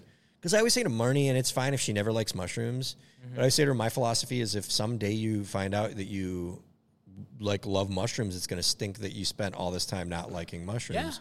Yeah, And I'm not exactly. saying like eat the mushroom, but you know, once in a while, I'm like, man, I really beautifully prepared these mushrooms. I know you don't like them. Do you want to try a little Test piece? it, yeah. Yeah, I'm Just not like try it. I'm like, would you like to try some? You know? And once, like one out of every 500 mushrooms, she's like, wow, that was really good. Yeah. And- But then it, it's over just as quickly as it began. Yeah. But I don't know. Maybe someday she'll be like, you know what? I do like mushrooms. I mean, because for me, it was it was always like, I didn't like something, and then I mm-hmm. tried it, and I saw the light, and I was like, Yeah. oh, That's- this is what it's supposed to taste like, and Brussels then sprouts, tacos, and then everything after that, even if it's even if it's not as good as what made me like it, I still like what it's saying, right? or it's memory like, unlocked, right? You're just, yeah, like you're like, oh like, yeah, I was like like duck, you know, Mm. duck Ah, for me. Duck for me was was hard. sure. My dad loved loved getting duck when I when I was a kid. I never liked it. I thought it smelled. And then it took a friend who took me to um, this place in Chicago actually that does this like duck dinner. Mm. They Sun Wah. they, Sun Wah. Nailed. Motherfucker, yeah, dude. I also for everybody listening at home, rules, baby. Let's that drink. was that was an unplanned clap at the exact same time for both of them. They got me so excited. that was amazing. All right. Let's cheers Shout, to that. shout out Soju for that. Dude, to- I need to Sun Wah fucking that. rules. yo, God, I love that place. yo, he knows. Cheers, cheers. It blew my mind. It blew my mind. Yeah. And and uh, They have a James Beard Heritage Award. Like Do they? they're they're a real serious dude. duck. Like the the whole duck meal, you know, the roasted Yeah, duck, crispy skin, exactly. the Peking duck, they're hanging in the window. yeah. yeah. Ben, I don't know if you've you've been to Sun Wah. I have not, and I'm literally putting in my notes right now. Oh my it's god, it's uh you get the that you get the duck dinner. It comes out. They carve it tableside. They serve it with bao. Um, you know, and it's you know just that is is delicious. But they take the carcass back. They take off the rest of the meat. They make a fried rice out of it, and then they Ooh, yup. throw the bones in with some bitter melon and make a soup out of it. And so you get three courses of this duck. They use the whole damn thing, oh, and that so and it's it's, incredible. so good. It that that made me like the category duck. I didn't like Yeah. I didn't like duck as a category before that. Yeah. And then I had it, and, I was like, "Oh, okay, I fucking get it. I'm late. You know, I'm sorry."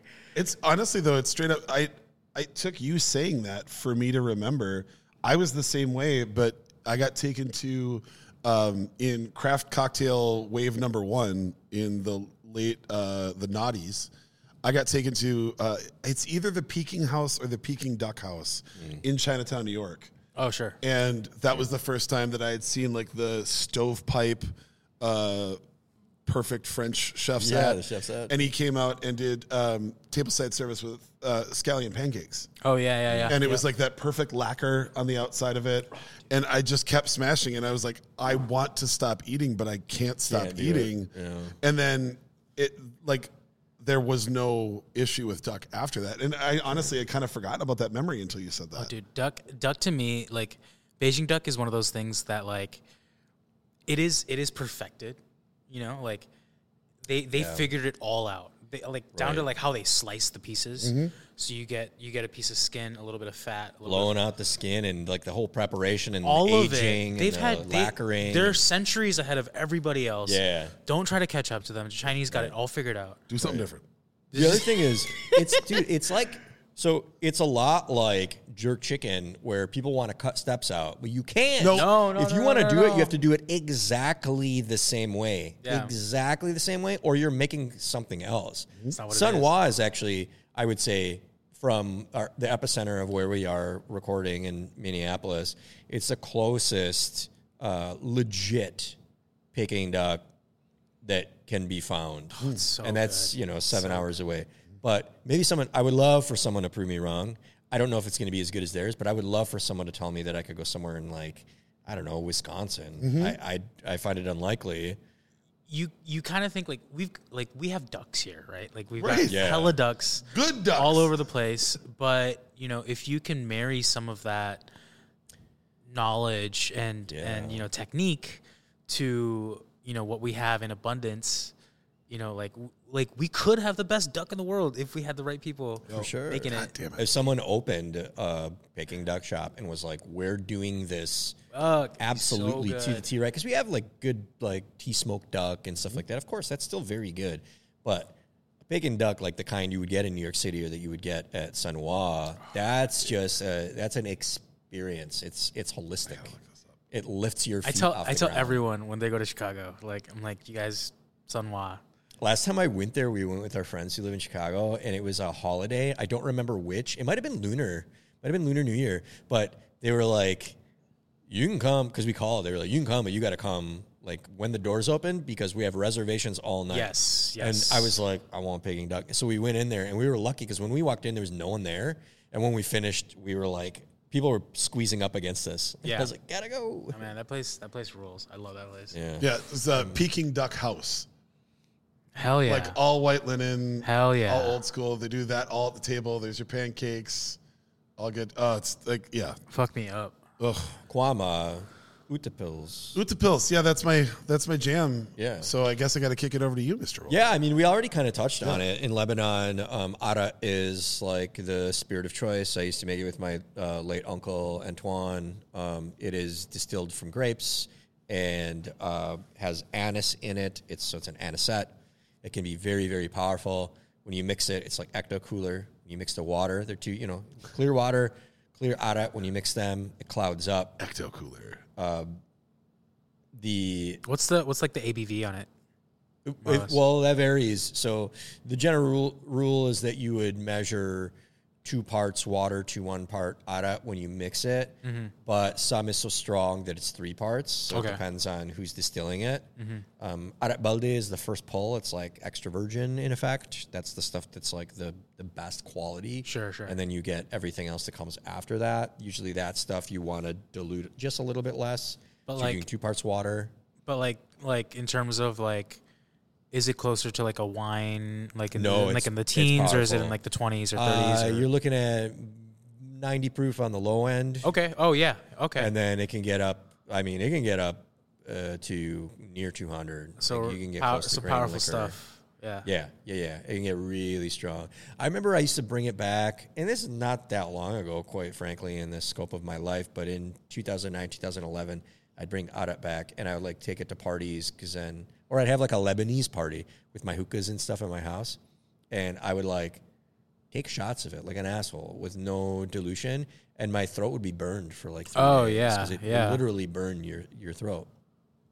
But when you mix it, you mix it in a pitcher and you do the dilution with glasses. So you measure by glass. Okay. So you do like, you know, one, depending on the size of the pitcher, you know, like one, two, ara, one, two, three, four, water. And then when you're drinking together, uh, akin to bottles of soju, what you're doing is going pitchers Gotcha. Gotcha. and you pour them. You take a little scoop and you put ice two ice cubes in your like small glass, like a little glass, and then you pour in your ara, and then you go around, and then everybody drinks theirs.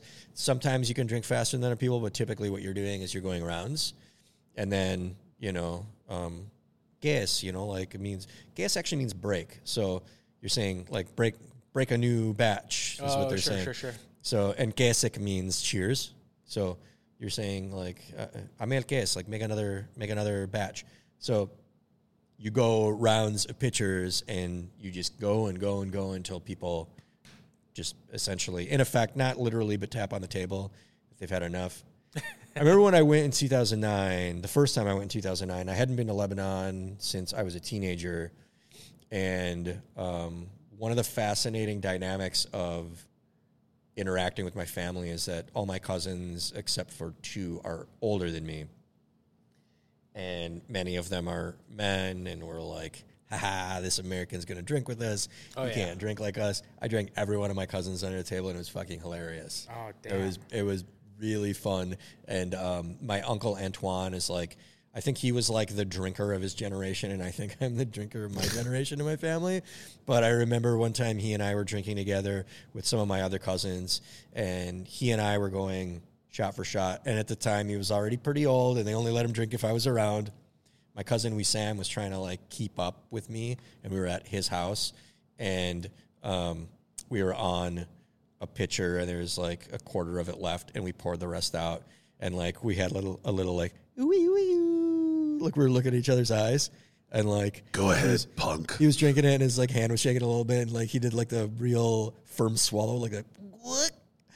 And like looked at me, and I was looking in his eyes, and I drank my whole glass, and I set it down on the table, and I looked at him, and like he fi- he finished his, but you could tell he was struggling, and I went, "Ya lo que and he went, "Oh," and he slid under the table. He did a little like, All the way down. slid all the way under the table, and I like didn't break. Like Never I saw just- him again. my uncle, you never came from it. My uncle looked at me, kind of nodded, like, "Yeah." But there's, there's, and again, to refer back to uh, what you had said, Roy, regarding like drinking culture and normality of drinking, and you know, Kwam, you know about this as well. In a lot of foreign cultures, including in Lebanon, it's very normal to drink with lunch or to you know have as much ara as you can drink, and then you know laugh and hug and kiss on the cheek, and then go home and go to bed. It's super normal. No one's like, a- a- at least it's rare to be like, wow, that guy had too much to drink tonight. It's so um, um, ironed into or branded Yep. into the culture that it's just It doesn't have to be explained. yeah, people self-regulate. Yeah, yeah. You know, and I don't know what it is. It's like culturally healthier the way that people people's relationships with alcohol can be in some foreign countries. I'm not saying that they're prone to alcoholism or anything, but people I think are are raised to um, associate the joy of consuming alcohol with good times and consuming food. You know, so you have food and you have Bringing you know, people together and because a lot of times it's you're having an almaza or you're having a glass of Johnnie Walker on the rocks with your dinner, and that's it. And sometimes your cousin you haven't seen in years flew in from the United States, and you're fucking turn partying until 3 a.m. even though you got to work at 7. So, can I ask you a question? Right? Do you- is there a, a Korean version of like that? That like hot moonshine? Is that just sochu? Because when Charles was talking, I was thinking about uh, in Scandinavia we have uh, karsk, which is Mm. a potato derived spirit, very similar to, to sochu. Actually, Yeah, is there like stronger soju? Um, Like, or, kind of just like homebrew type stuff. Right, and so what they don't know. instead of cutting it with water, what Uh-huh. what they do again, going back to the Utepils thing, is when it's really cold out, you just drink hot liquids a lot. So to cut the or to make you not feel the burn, Uh-huh. you pour it into coffee, Oh, and then you can just sip hot coffee the whole time, and then you it never feels like the the alcohol is is warm or burning because it's already a hot liquid that you're consuming. Okay. And so then it, it doesn't matter the quality because you're not going to taste it over a really strong cup of coffee. And that's what people drink. And then they go out. You, so you, you'll have a couple of those. Yeah. So you, it's, you know, a Red Bull vodka in all essence. But Sure. it's, you get something hot that has caffeine in it. And then you're also getting some, pretty straight booze. Sure, so you go sure. in with a, like a little bit of energy and a little bit of a buzz when you go out. So I was wondering like if, if, if that's arat and that's karsk, is there, is there an equivalent? Um, Not not that I'm aware. I mean, like there's definitely like you know, like the equivalent of like homebrew where like people are, you know, infusing, you know, certain things like it's, it's like, it could be like ginseng or like you know other things. Sure, that, like, sure, sure, sure, sure. they're doing with soju, but soju has a pretty good grip on drinking culture in Korea, at least.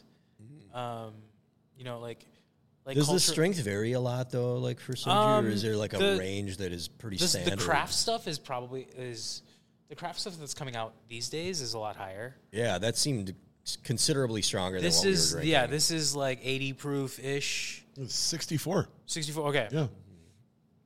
this is 20. Yeah. This is 20. twenty percent. Yeah, Okay. this is 20 percent. Yeah. Um, the stuff that is coming out lately is a little lower. Um, you know, basically what's happening is like the price the price of soju is more or less locked in. So maximizing, you know, profits, the the alcohol content is going to get lower.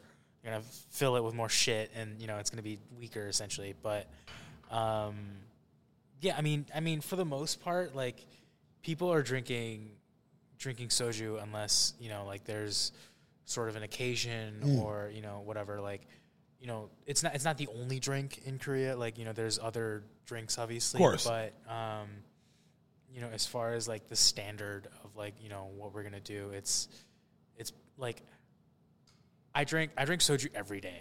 when in Well, and that honestly, that makes more sense. That's very similar to like the uh, we've talked about it on the show before, the uh, aguardiente in like Central and South America, Mm-hmm. where it's it's a lower proof because it's just something that then you can drink the entire night, Mm-hmm. and that's just built in. That's just what you're doing. It's just Or children's beer in the Eastern Bloc, yes, there you go. which is what they call it. Who does not love children beer?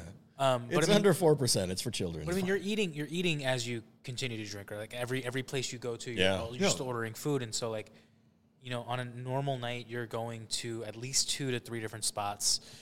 Um, you know, I've heard from somewhere like if you only go to one spot and like the people that you're with want to go home, that just means that they didn't have fun. And just, yeah, I wanna okay, I love that. I 100% agree with that. Like, but let's it's go. like you know, like we're gonna go to at least two to two to three different spots. We're gonna order more or less the same thing. You know, we're gonna keep getting soju, but we're gonna eat something different Yeah. with our soju, and Yeah. and that's like how you drink all night. That's, I love it. Let's It's go. one of the steps. I think Can that's confirm. a perfect transition to topic number three. Correct. So, uh, I- I'll I'll cheers you guys. I poured a little bit more of this uh, West 32. And I'll also really quickly state uh, we're drinking. I'm drinking some Cardamaro now. Oh, Um, I'm just really quickly going to say that everyone thinks Cardamaro is made with cardamom. That's a misnomer. It's funny that bartenders and servers everywhere will tell you that because there's no cardamom in it. Correct. It's made with cardoons. Cardoons are like a flower, uh, much like a artichoke, uh, more bitter, and you actually eat the stem. You can eat the stem of an artichoke as well, but you eat the stem portion of a cardoon. Also, Uh, why both are used in Amaro. Yeah, for sure. I mean- and, and I love both. Like Yeah. the cardoons are great. You can't find them everywhere, obviously, but um, yeah, it's a great amaro made with cardoons. so my question is, Cheers. cheers. Cheers. My question is, you could choose one or the other, wh- however you want to answer this. Is there a street food that you would love to see chefed up on like a nice plate at a nice restaurant, or is there a beautiful dish that you've had somewhere that you would love to see deconstructed into a street food Ooh. that you could have? and like even writing this question, I had like 19 answers. This is yeah. This is open ended. Um, maybe both. Okay, Maybe hey, both. Yeah, yeah, yeah. Okay. I think I think this is one of those situations where I can't choose, so I'm not going to choose. So I'm go. Gonna, yeah. gonna just answer both. Um, a street food that is chefed up. Mm-hmm. Uh, I've I've seen a couple, and have have tried a couple where like you know it it was it was kind of cool to to sort of experience. Um, one that I'm sort of seeing a little bit more is uh, like chefed up like blood sausage. yeah, So uh, I just got sniped. Yeah, um, blood sausage and just like you know, morcilla and you know like Yeah. um, in Korean it's it's called sundae. Um, and the idea of it is is obviously like pretty similar across different cultures, right? Um, but the Korean version has like glass noodles in it, um, a lot of filler, um, and it's uh, it, it's hard to kind of get right because if you if you don't prepare it correctly, then it kind of has like some gaminess or you know whatever. And so um, I've had some chef inspired blood sausage that um, was really fucking good, and Yeah. I really enjoyed that. And um, you know, I, I think that like humble humble food like that um, is is really cool when when someone takes a like a very like technical approach to it and they're like okay like you know obviously like this thing was born out of necessity it was born because there was literally nothing else that we could you know do or this was a great way to use Or considered a bunch of this right? exactly right Yeah. and so um you know i think i think taking some of that and uh putting it under the microscope and applying you know different techniques um to it like Hell yeah. like a blood sausage would be awesome and it is great um so i've enjoyed that interpretation of it um if i am going to go the other way it's it's for me more it's it's it's stuff that I cook and eat regularly that I want a chef. I want to see how a chef like fries an egg or, you know, like I was I was fortunate um, last summer. Uh, we went to an event that um, it was it was some some friends they had formed like a like a tennis club Sure. um, like Alex Yep. Roberts and Easy. Easy and all those guys. They have this little tennis club, Yeah. and I um, went to a little thing that they did, uh, and Alex Roberts was grilling chicken. I love that. That's amazing. on on like a propane grill, yes. Oh shit. Okay. and I was like, I was like, okay, let's Yeah. see, you know, like. And, and he had like a he had like a thermometer and everything. He brought some like sauce from Brasa, like of course. But I was like, I was like, oh, green sauce, Fuck hope. yeah, he brought the green sauce over. baby. But I was like, I was like, oh, Alex Roberts is grilling chicken at this party. Yeah. Fuck yeah, like Yeah, you know, I was so excited, and it's it's it's stuff like that that like, you know, like a lot of like people and like friends that like work in industry jobs, like you know, I'm like, what do you guys want to eat? And they sometimes just like want to eat like shitty, just you know, like let's go get a juicy Lucy or like you know just whatever. And so I really love when you know these guys who are surrounded by amazing ingredients, amazing food, and whatever. Yeah. But it's like, no, like show me how you eat a, you know, like something super normal, like right, like Yeah. you know, like what's the shitty thing that you eat? Yes. Um, so Or just like kind of- throwing together a pasta. yeah, That says a lot about someone, chef or otherwise. Yeah. If it's just like, here I have a, a bag of, you know, I don't know, rigatoni and a mm-hmm. fridge. Mm-hmm, mm-hmm. Fucking make something happen. Let's go. And I that's I've had a lot of fun. Just said friends. How we visited some friends and met their nine month old like three months ago, and she just busted out some pasta and some scallops, and she's like threw, slid the scallops across the counter and said, "You're cooking these, and I'm cooking this." All right, she got some white beans and some stock and some I don't know rapini or something, and like boom, next thing you know, some red pepper flake. Fucking a. I I will eat anything. I I, I love Yeah. to eat. I, I'll eat anything. Yeah. And so, um, you know, for me, it's it's more like, you know, what do you do when you're sort of like on autopilot, Yeah. right? Like, if, like I have a couple dishes that like I can make without really thinking about it, and I know it's good, but like I grew up eating it, so it doesn't really, uh, you know, it's it's not that special to me. It's just familiar and it's it's comforting and you know i want to know what some of those dishes are for people you know like any like and you don't have to be a chef you know like like what do you what did you make after school when Yeah. you came home Yep. you know like it's it's stuff like that that like it, it tells me a lot more like you were saying about like you know it, it says it says a lot about like your sort of taste and your you know like what you kind of consider when you're gonna make like a, a little snack or whatever you know so um, I don't know if I really answered the question. I think- no, I think you nailed it. Yeah. Yeah, yeah. No, it's- it's, hey, you can answer these questions uh, any given way on any given day. Yeah, at the end of this episode, you could have a very- completely different It's very answer. choose your own adventure too. Like I'm gonna I'm gonna get weird about this shit too. I'm gonna say same food, one food for both answers. Okay. That food is because like, bro, I was thinking like chen kenichi. So Chinese food, I'm waiting for us to get like some really high level Chinese Like food actual Chinese food, not in, Americanized in Chinese the Twin food. Cities. And you know, we we did touch upon like Peking duck. I would love to get some Peking duck here. The highest level Chinese food we have in this town. We had a restaurant that was doing a pretty good job. I'm not going to name them because they're not doing a very good job now. They was doing some higher level stuff, but the best Chinese food we get in this city now is uh, Saturday Dumpling Company because they're doing some really incredible, exceptional, traditional foods. Um, not always served hot, like you know, like this weekend they're serving some hot food, and I think as they go into the spring, they're gonna serve more hot food. But I'm saying, like, can I get a restaurant where I sit down and am served traditional Chinese food um, at a higher level with a higher price point that I'm happy to pay? Meaning, like, give me the Peking duck, give me the dim sum.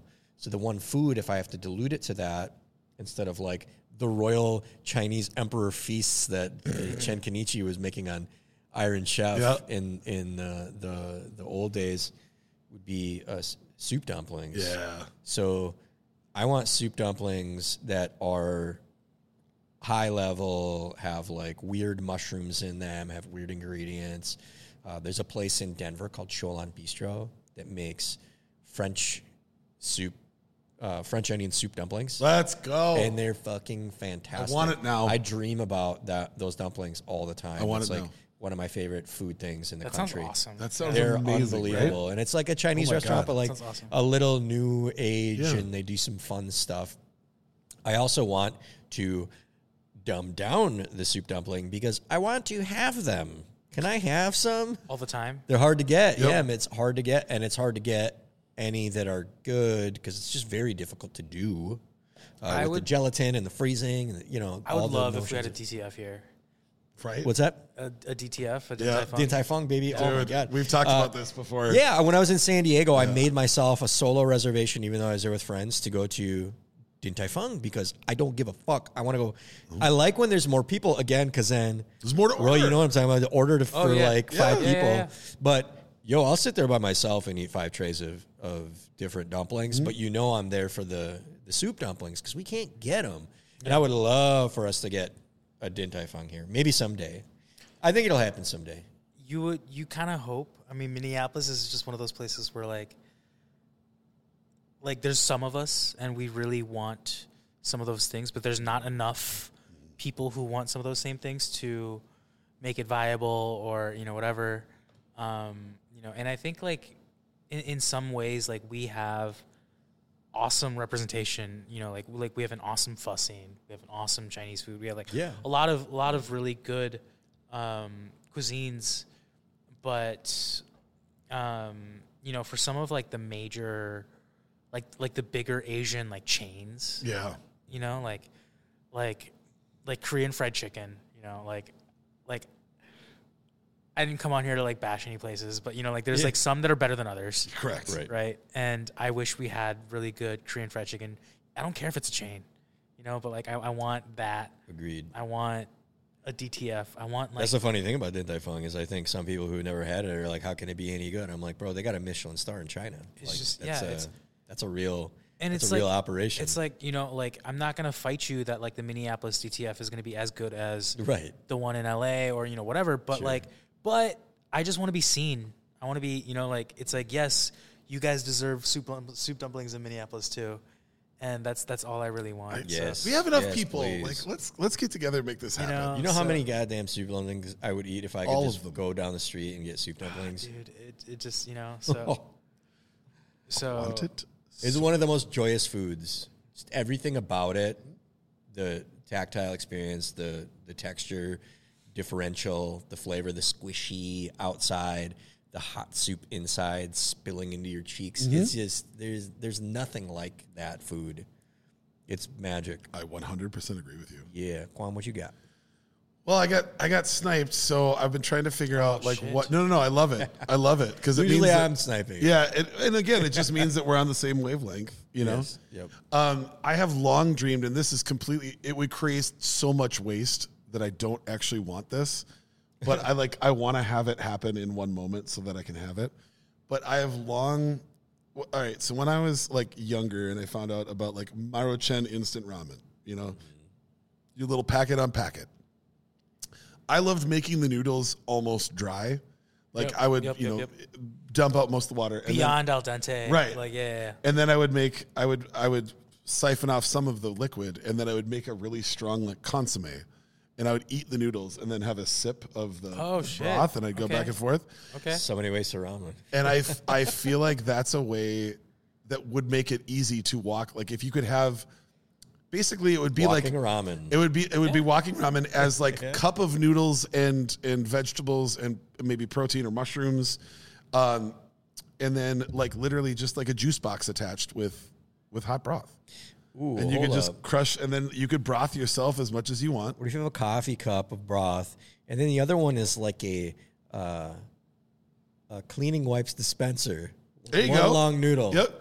and you can just suck as much noodle as Do, you do want. like more of like a more like a more like a biang biang noodle, like one long thick Yeah. noodle. You like, and then you and then cut just, it- then you clip it off. your teeth are the clipper. clip it off. you take a sip. I'm in for this. Also, now I want now I want that just to watch people walking down the street. That's so funny. I want that so bad. you know, um, Alma Alma does, or at, man, at least they used to. Uh, their bone broth, um, and you could get it to go, and you get it in like a little like eight ounce like coffee cup, oh shit! Yeah. and broth in a cup is so underrated. Dude, and I, I wish, Yeah. especially with like us having our winters, if there were places like delis or you know like if it was like a, I don't know, like a like a Lowry Hill Meats or even a Cub or whatever, right? Where it's like, you know, in like the church like.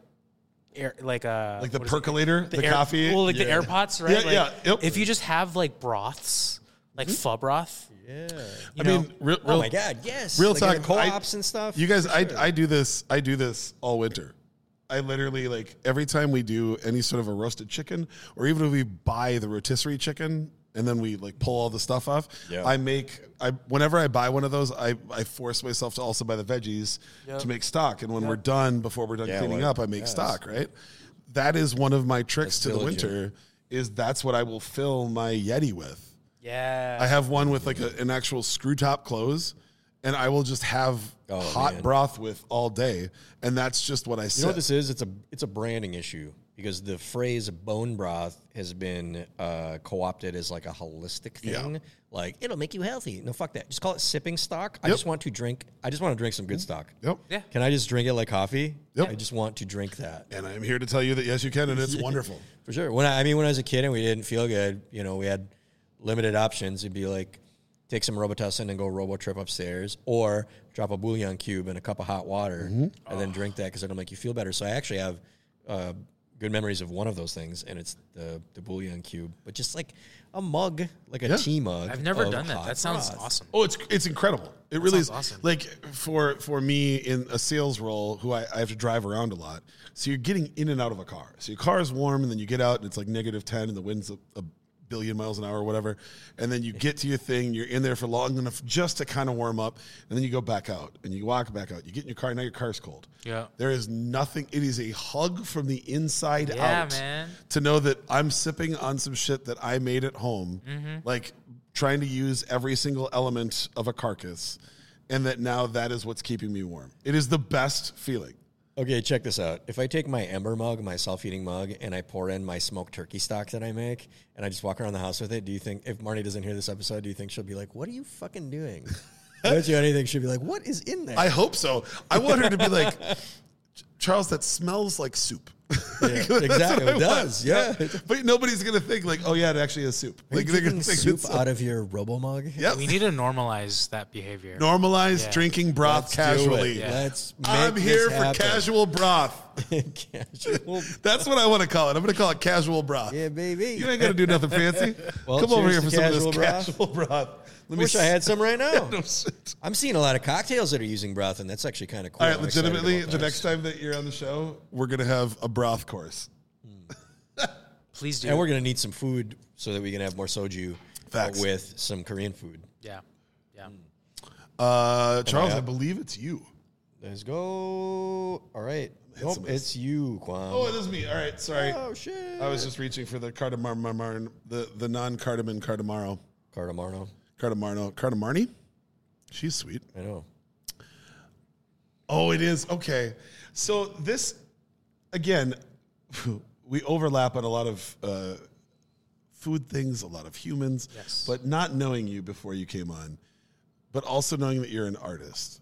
I felt like this was a solid toss up. What's the silliest hobby or activity that you kind of get passionate about? Oh shit. You know, like something where it means a lot to me, but at the same time, it's kind of funny when you look at it from like a thirty thousand foot view. Of like that's that's hilarious that I, I'm very passionate about that. That I'm personally passionate about. Right, like just something that you get into, and that you're like, I mean, yeah, I get it, like whatever. But also, this is kind of awesome.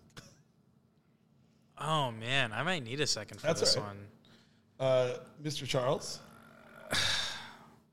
Yeah, I mean, it, everything I do, that's just kind of the way that I approach it. Everything I love, I I have that sort of like uh, finicky perfectionist mentality toward, which Would you say persnickety? no, I said finicky.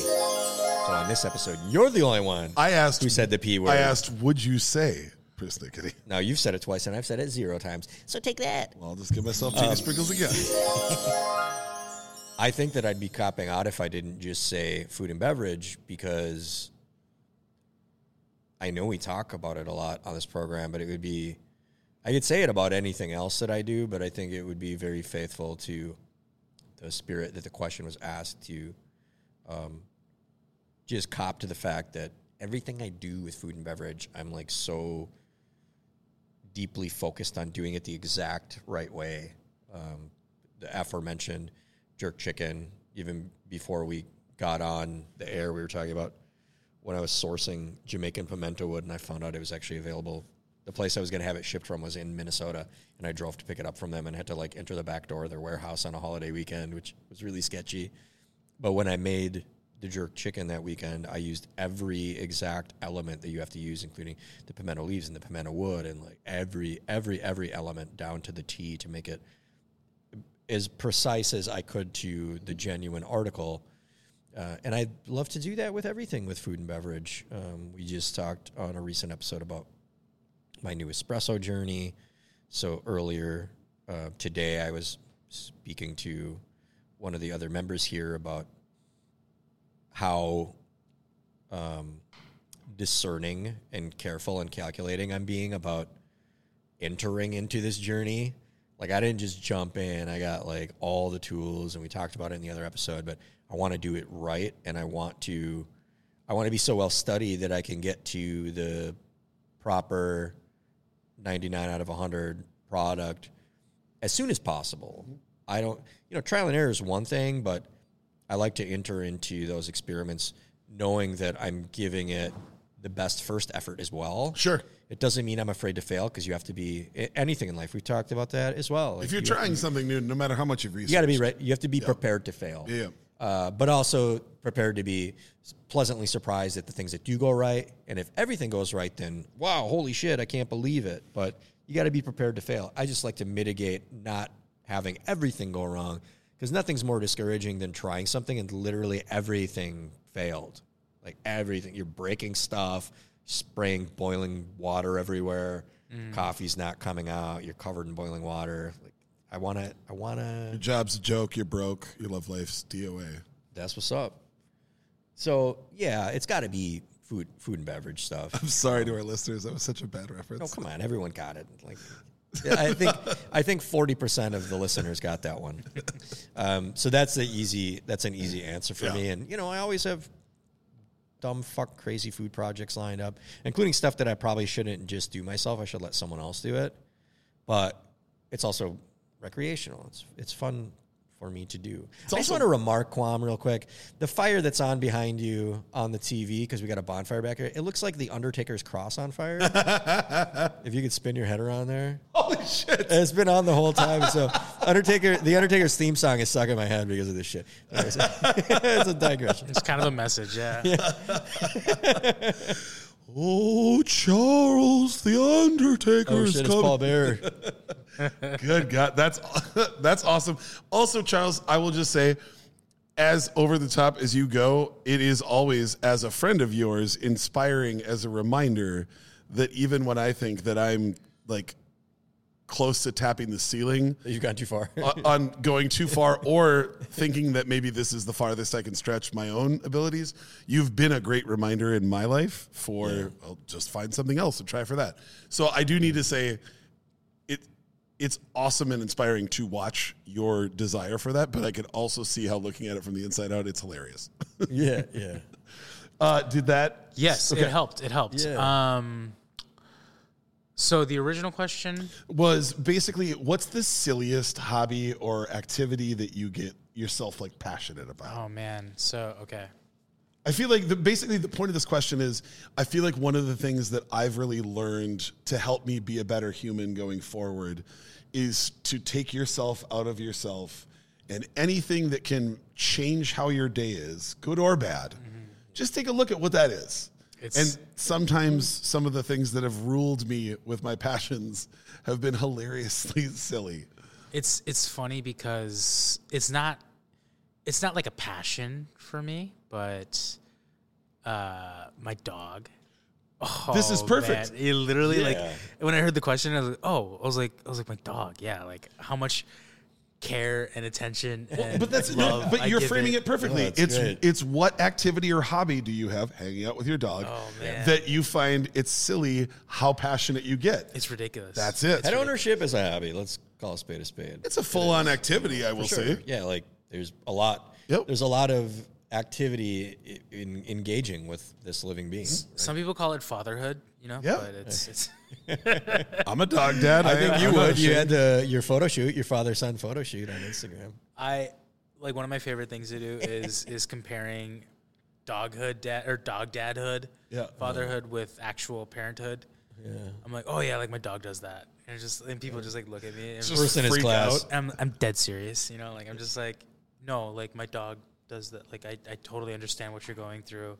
You not sleeping for hours. Like it's yeah, dude. I, I did all that with my dog.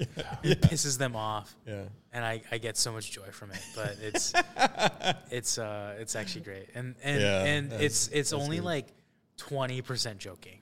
Yeah. I'm Yeah. mostly I'm, serious. I'm with you. I am with you. I am mostly serious. So I actually, my favorite is when Life is particular your experience. when when friends of mine on social media will put the unprompted like how dare these people who own dogs act like they know what it's like to be a parent? And i'm like bro like you've been divorced for seven years and you see your kid on the weekends. Don't fucking tell me that somehow your fucking life is oh so tough. Like let's let's be real about this.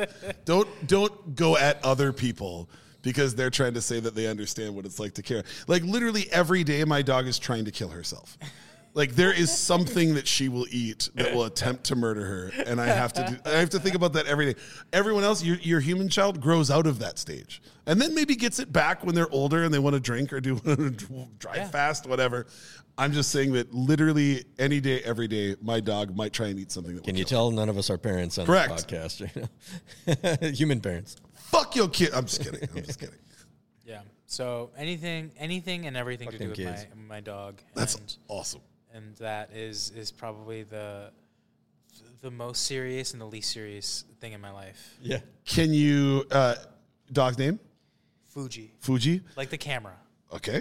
And is there a breed or a mutt or He what is kind of- a he's a Shih Tzu. Oh yes, Little, you know, twelve pounds soaking wet. cuddle monster. Just tiny, tiny little guy. The size of my cat. He's a killer on the inside. We'll sure. try Oh, to fight for sure. every dog he meets, which is shitty, but loves loves people, loves me. Um, so I did not understand uh, Shih Tzus until I went to spend Thanksgiving with my aunt Kay in North Carolina, and she had a Shih Tzu named Sugar, sugar, and it was not sugar, sugar. it was Sugar. Uh-huh. And Sugar was the sweetest goddamn dog I'd ever met. Leonard. It was literally like the nicest cheerleader's pom pom on earth came to life, whose only mode of, of communication was cuddling. Like that was it. the the fun thing about dogs and dog breeds and stuff is like I can meet a person like you, you know, oh you're a nice person, but like you know you get you get kind of like deeper and you're like oh like you you have a dog show me your dog right and a lot of times like it's uh, not right now but like my phone background will be like my a picture of my dog yeah exactly right we're the same Uh, kind of I 100% have we're the same kind of weird you know? Yeah, exactly. but but you you sort of like you know you meet this person and like oh yeah I have a Shih Tzu and they go I have a Shih Tzu or or I grew up with a Shih Tzu and it's like all of a sudden all of a sudden like you know whatever relationship that we have is now three layers deeper.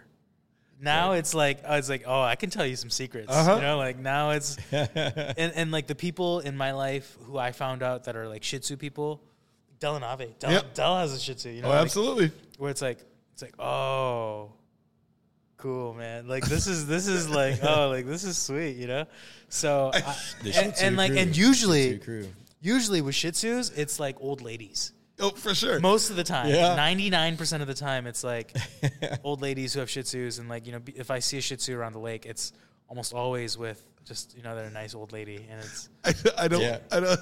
He's gonna kill me for this, but one of like if I close my eyes, my favorite image of of David was uh, he got a plumbed in espresso machine at his house, and it was like huge because now we're officially at like barista levels of technology. And I went over there, and I just remember him pouring an espresso while in a a skin tight black turtleneck while holding the dog. And I have never seen somebody who needed to be a Bond villain That more is- than that dude on that. Or day. in a, the new Wes Anderson movie, Asteroid. Or, So or yes, or could be an asteroid. But that's like if just saying his name, if I close my eyes, that's the that's the first picture that pops into my head. Doesn't even need to be be. on your phone, I guess, right? It should be. as it should be, as it should be. Um, yeah, so that's that's, That's my little- wonderful. I love yeah, that. Yeah, yeah. Plum, what you got? So it it was sports ball for a very long time, Mm-hmm. and I I took myself too far with our hometown Minnesota Vikings, and I promised myself that I'd take a step back from the ledge. And uh, it's been very nice to interact with a team that will forever let me down, but is very fun to cheer for. But what what I realized was what it shifted to was was video games for me Okay. because I don't give a fuck about playing online. Like I enjoy it. My brother plays online a lot, and so I'll jump in with him. I'm pretty terrible, but every now and then I can be a pretty good roommate or uh, you- what do you teammate. So uh, whether it's Halo or Call of Duty or sure, sure. any of the the shooters, but big long story games have turned into something for me that because my wife and I now have a wildly different bedtime, like that two or three hours is pretty quiet in the house, and so it's time for me like where I can focus on the longer story. And I I have now done this I think four times in the last like five years. Where I have gotten so hilariously emotionally attached to a character in the video game, knowing that this isn't going to work out well, and like Jenny can see my my my wife can see when I'm coming up from the down downstairs is where like our big TV and our video game shit is. I'll come up and she's like, "Oh, are you getting near the end of the game?" And I was like, "What? How, how did you know that?" And she's like, "Cause you're coming up the stairs slower. Like you That's know so it's coming." And and even when it's a story that that gets a little telegraphy, uh, Charles, you and I talked a lot offline about uh, God of War Ragnarok yeah. even knowing that they were ruining a storyline that was written a thousand years ago and was already really good, even knowing that they were going to Hollywood it, it still like was tugging at my heartstrings. You're attached. You know, I absolutely, and it's to me, it's the same as people that like really, really get into like a TV show. And outside of a couple, I don't know that I could say that I've ever really done that with a TV show, but I 100% have done that with a video game. Were you guys Were you guys into Last of Us? Oh, of course. Yeah. Yeah. Both the game and the show. Yeah. And honestly, like, Wait, did you play both yeah. Last of Us? Okay, I didn't know that. Yeah. Uh, so w- you and I had talked about it at one point. I hadn't played either. And then Okay. uh, I was fortunate enough to, between my brother and a friend of the podcast, Abe Popowitz, uh, I got part one and two. And then my brother loaned me uh his PlayStation. yeah, I didn't remember that you were that you got through. I did them back to back too, which really drug out That's exactly how horrifyingly sad that's also wildly intense because the second one is so much longer. It's so much than the longer. first one. And- And, if you're like, "What? Am I playing part three now?" Am Yeah, I- and it's and it's just dragging you down, like no matter what you do. And part of the reason I'm in it is because it's a very emotionally moving story. Yeah. All of the games that I've really gotten into have that element to it.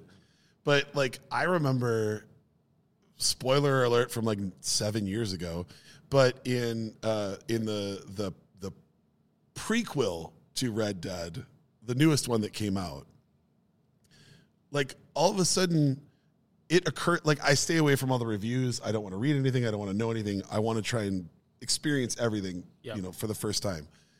And when you know that that this character can't survive into the next game, you're trying to figure out how is he going to die, and you got all these different theories, and all of a sudden it was just one of those stupid ass between two stories where you just have to ride a horse for an absurdly long amount of time.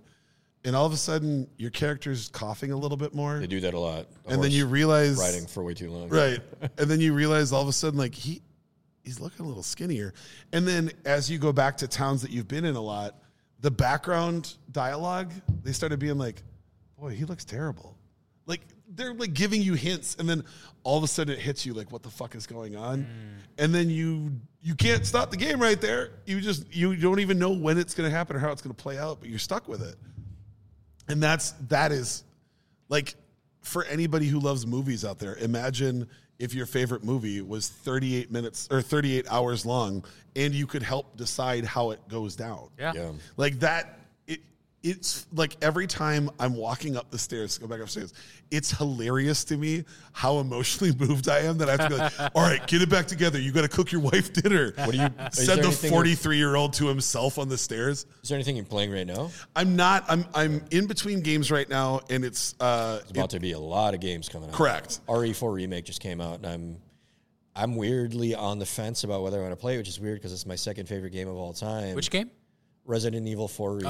Oh, Um, the, so the remake of it just came out on um, new gen consoles, and I didn't think it would be a question whether I wanted to play it, but I feel like there's a part of me that doesn't want to blur the original experience that I had that made me love the game, even though the new one looks You can't chase. the new one looks great, but it won't be it won't move me in the same way Right. because I already know everything that happens. Yeah. You know, they added a couple weapons and stuff like that. I'll probably play it at some point, but I didn't grab it right away like I thought I would. There's a lot of shit coming out. well, There's and so that's many that's the thing. And I I did something weird this year. I'm I'm I'm not like a, a cinemaphile, but I do really enjoy.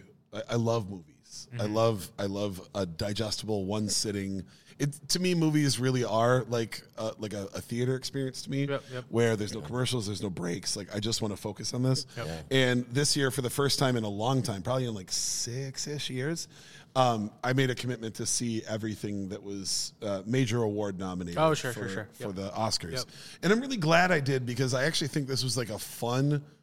It was a, a slightly unique grouping of pictures, and I enjoyed that experience. But because of that, you know, my wife didn't have a whole lot of interest in a lot of them, so most of those had to be watched later at night when I would normally be watching or playing video playing games. games, right. So that was I, I've just been on pause for a while.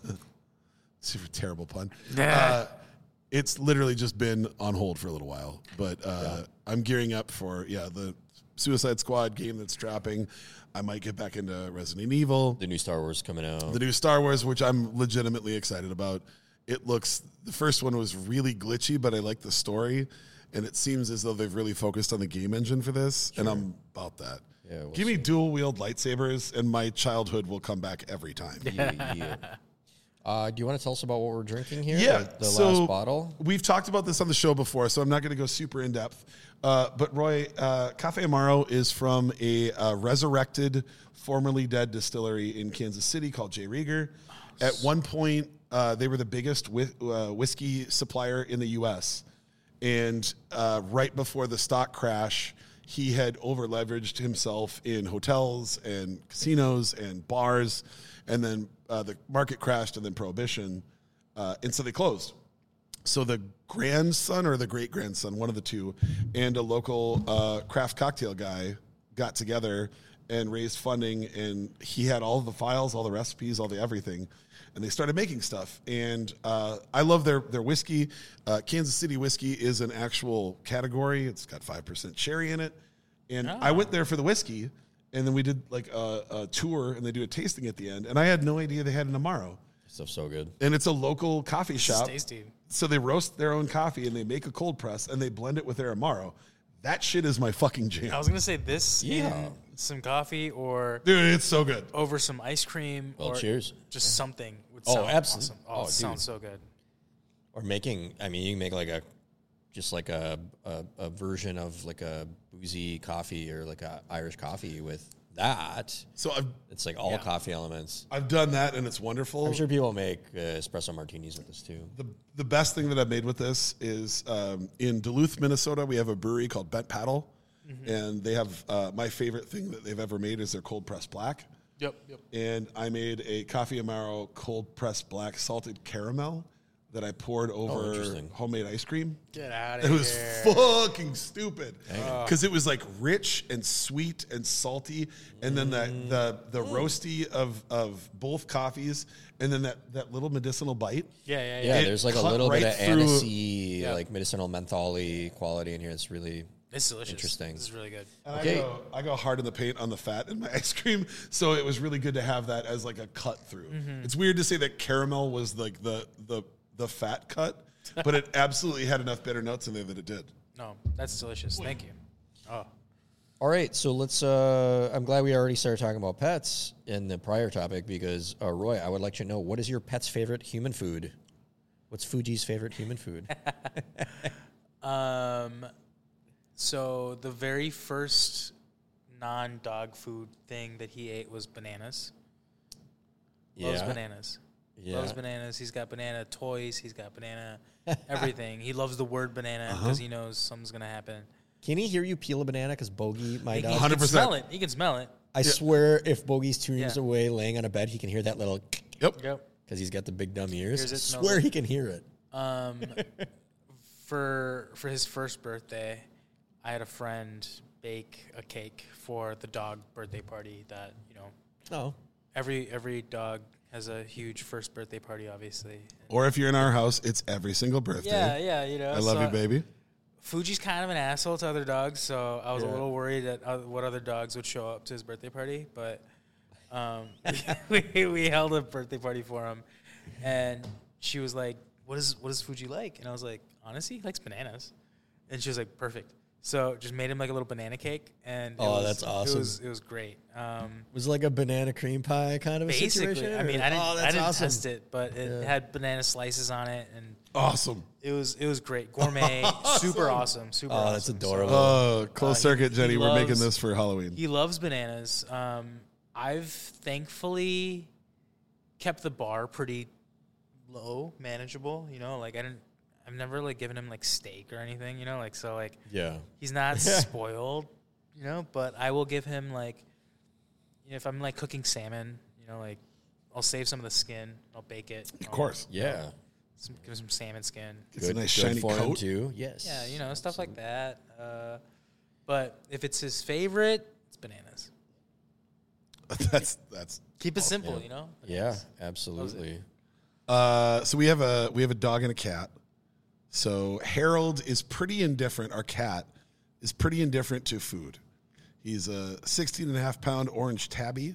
Doesn't sound indifferent to food. He's fucking massive, but he really doesn't give a fuck about human food. yeah. uh, he just tears up his shit. Milk or cream, he'll go for it every time. Oh, okay. Uh, weirdly, um, have you guys seen like pop chips? It's like a Yeah. like a puffed. Yeah, yeah, yeah. It's supposed to, I don't like it's some form of like popcorn turned into like a, Yeah, a okay, chip okay. thing. I, I don't know. thought you were talking whatever. about like a weird animal version of No, no, no, no. Like actual human food pop chips. Sure. Uh, they're like lower in calories and shit. So it's we, like a healthy. yeah, Yeah. Yeah, it's yeah, a healthy no, way I of know, just sure, ingesting straight sure. salt. It's bullshit. Yeah, it's bullshit. but uh, they were on special, and I was craving something salty, and I was like, whatever, fine, I'll, I'll grab back. He lost his mind about them. I don't know what it was in there. He literally would like, if I opened the bag and he was downstairs, he would come running up, and he doesn't do it for any other bag. He like knew the sound of that bag. Um, and then really, I think string cheese would be the one that he'd lose his shit the most. Okay. for. Like he just falls over himself for that. Mildred, again, like I said, she's trying to murder herself every day by eating everything that's possibly edible. So it's hard to figure out what it is until I really thought, like, what have we had the most stress with? Fucking carbs. That dog. Really? The three times that she has gone full gymnast. So she's a 60 ish pound pity mix. In the few times that she has gone straight up counter surfing, she has housed an entire loaf of bread. That's it. Oh my god! And yeah, like- you told me zucchini, zucchini bread, right? Yeah, she's done. Was there one time she jumped done- up and ate a whole loaf She's of done a whole pan of shit? zucchini bread. She's done a whole loaf of white bread. She's done uh, an entire pack of uh, flour tortillas. I mean, Damn, the, the, the the sugar shits are on a whole new level for that kind of stuff. I mean, it is it is. Well, I guess we're not going to be sleeping for more than an hour or two. I mean, that's that's one of the great things about having a small dog is like Yeah, I can't reach. the damage is severely limited. to whatever he can he can you know, Access. Yeah. and access or whatever. Uh. Can't reach anything above you know a certain height. Yeah. But then also just like. Yeah, man, go crazy at this loaf of bread. You'll have like a quarter of it, and you know, Well, and- feel like shit. And Millie will straight up like she'll use tools. Like she'll get if there's like a, a, a like a stirring spoon, like a big wooden spoon, she'll like go up on the counter and she'll use that Oh man, she's to naughty. try and knock shit. Funny. She's Yeah. naughty. She's full like I look at that girl and every now and then it's 100% the fucking velociraptor in Jurassic Park. Like I'll just look at her and be like clever girl. And then she attacks me out of the side like she has she pretends that she's dumb, but she like she figured out how to push a, a dining room chair out enough that she could get up there cuz that was a safe place that we had Yeah. for Harold's food. Yeah. Like she's a dick, but yeah, she's a carbs girl at the end of the day. Like Who isn't? right? Yeah. I will 100% be a carbs girl I'm a with carbs Yeah, girl. I'm a carbs girl. Yeah. Shit. Uh, what about uh, Bogey and Lucky there, Mr. Charles? I, I just want to remark that Bogey is Bogey is not mischievous in those ways. He doesn't like try to get up on the counter for food and stuff. The compost bin is like floor level. He could very easily open it. One of the smartest dog breeds on earth, and he doesn't. So we're fortunate that he doesn't get weird about that kind of stuff. He's food aggressive when he has food. We like give him something, but we're fortunate that he doesn't jump on the counter for stuff because it enables us to leave stuff on the stove and things like that. We're like, oh man, I would dread him jumping up because he can reach. He can just like pop his fucking head up. So fun. Yeah, um, he's a border heeler, so border Yeah. collie, blue heeler mix. Super smart and super dumb. I always say, man, you were real dumb for being such a smart breed of dog. Exactly it. Uh, his favorite, he loves bananas. You can hear me peel a banana. He fucking loves Uh, bananas. The same thing. loves bananas and blueberries for fruits. Like he's obs- obsessed with blueberries. His favorite food, though, I would have to say, and it's because that breed of dog is not like a slobbery dog, but if there's popcorn, that dumb motherfucker will drool all over the couch, all over your your sweatpants. Like it just spills out of his mouth. He can't control himself. There's something about the smell of popcorn, and I'm like, I feel you, man. I blame was, you, yeah. I was your age once, going to the movie theater and smelling the popcorn and not being able to resist. But if he smells popcorn, he's over. he's getting popcorn. getting Yeah, Like, yeah. either either we're not getting popcorn, or you know what I mean. Like That's if there's so popcorn, funny. we're all eating popcorn, including the dog, because otherwise we're not giving him popcorn and there's just drool everywhere. But it just spills out of the sides of his mouth. And um, for Lucky, Lucky's a gourmand. That fucking kid. He likes charcuterie, but the better it is, the more he wants it. He'll turn stuff down. Oh, like wow. if you give him, Send it back to the kitchen. if you give him like Applegate prosciutto, Um, I did not or order something- this. Yeah, we- if you get like Applegate prosciutto or something, because you're just gonna do like a quick wrap of something to take over to your like in-laws house, and you hand him a piece of that, he's like, uh, "Sorry, did this come from Fuck is Spain? this Did this come Yeah. from Italy?" I don't eat manchego. I Yeah, he only eats the finest. I gave him some. Uh,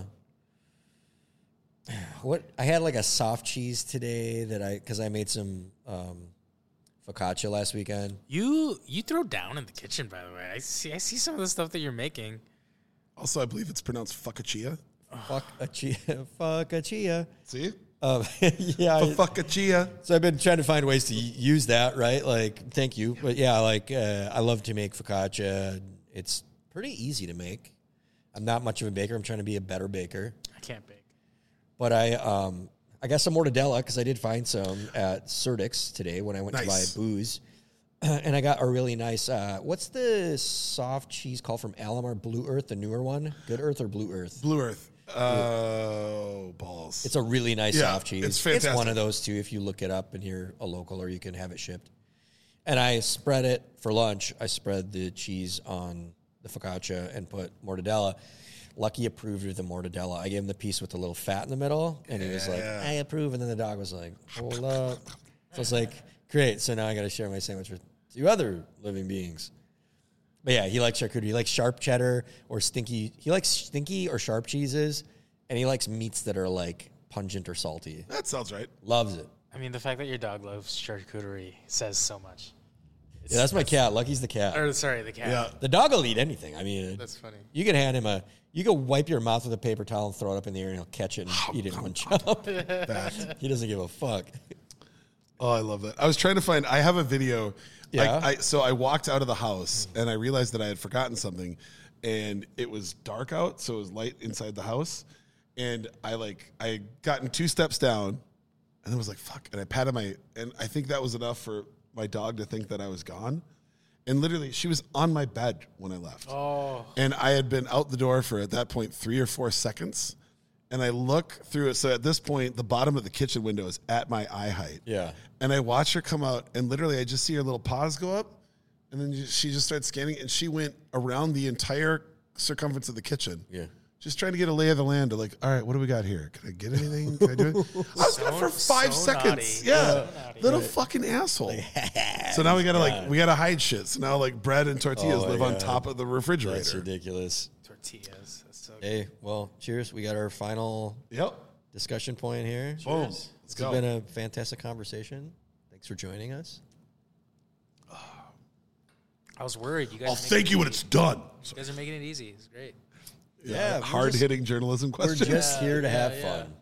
We're just here to have fun. Right, listeners?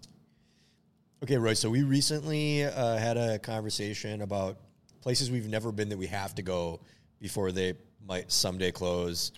Um, it was predicated on the fact that Noma is closing at the end of the year. Yeah. And then that I used that as an opportunity to announce that I'm going to Noma I saw that. That's I got a awesome. reservation. Congrats.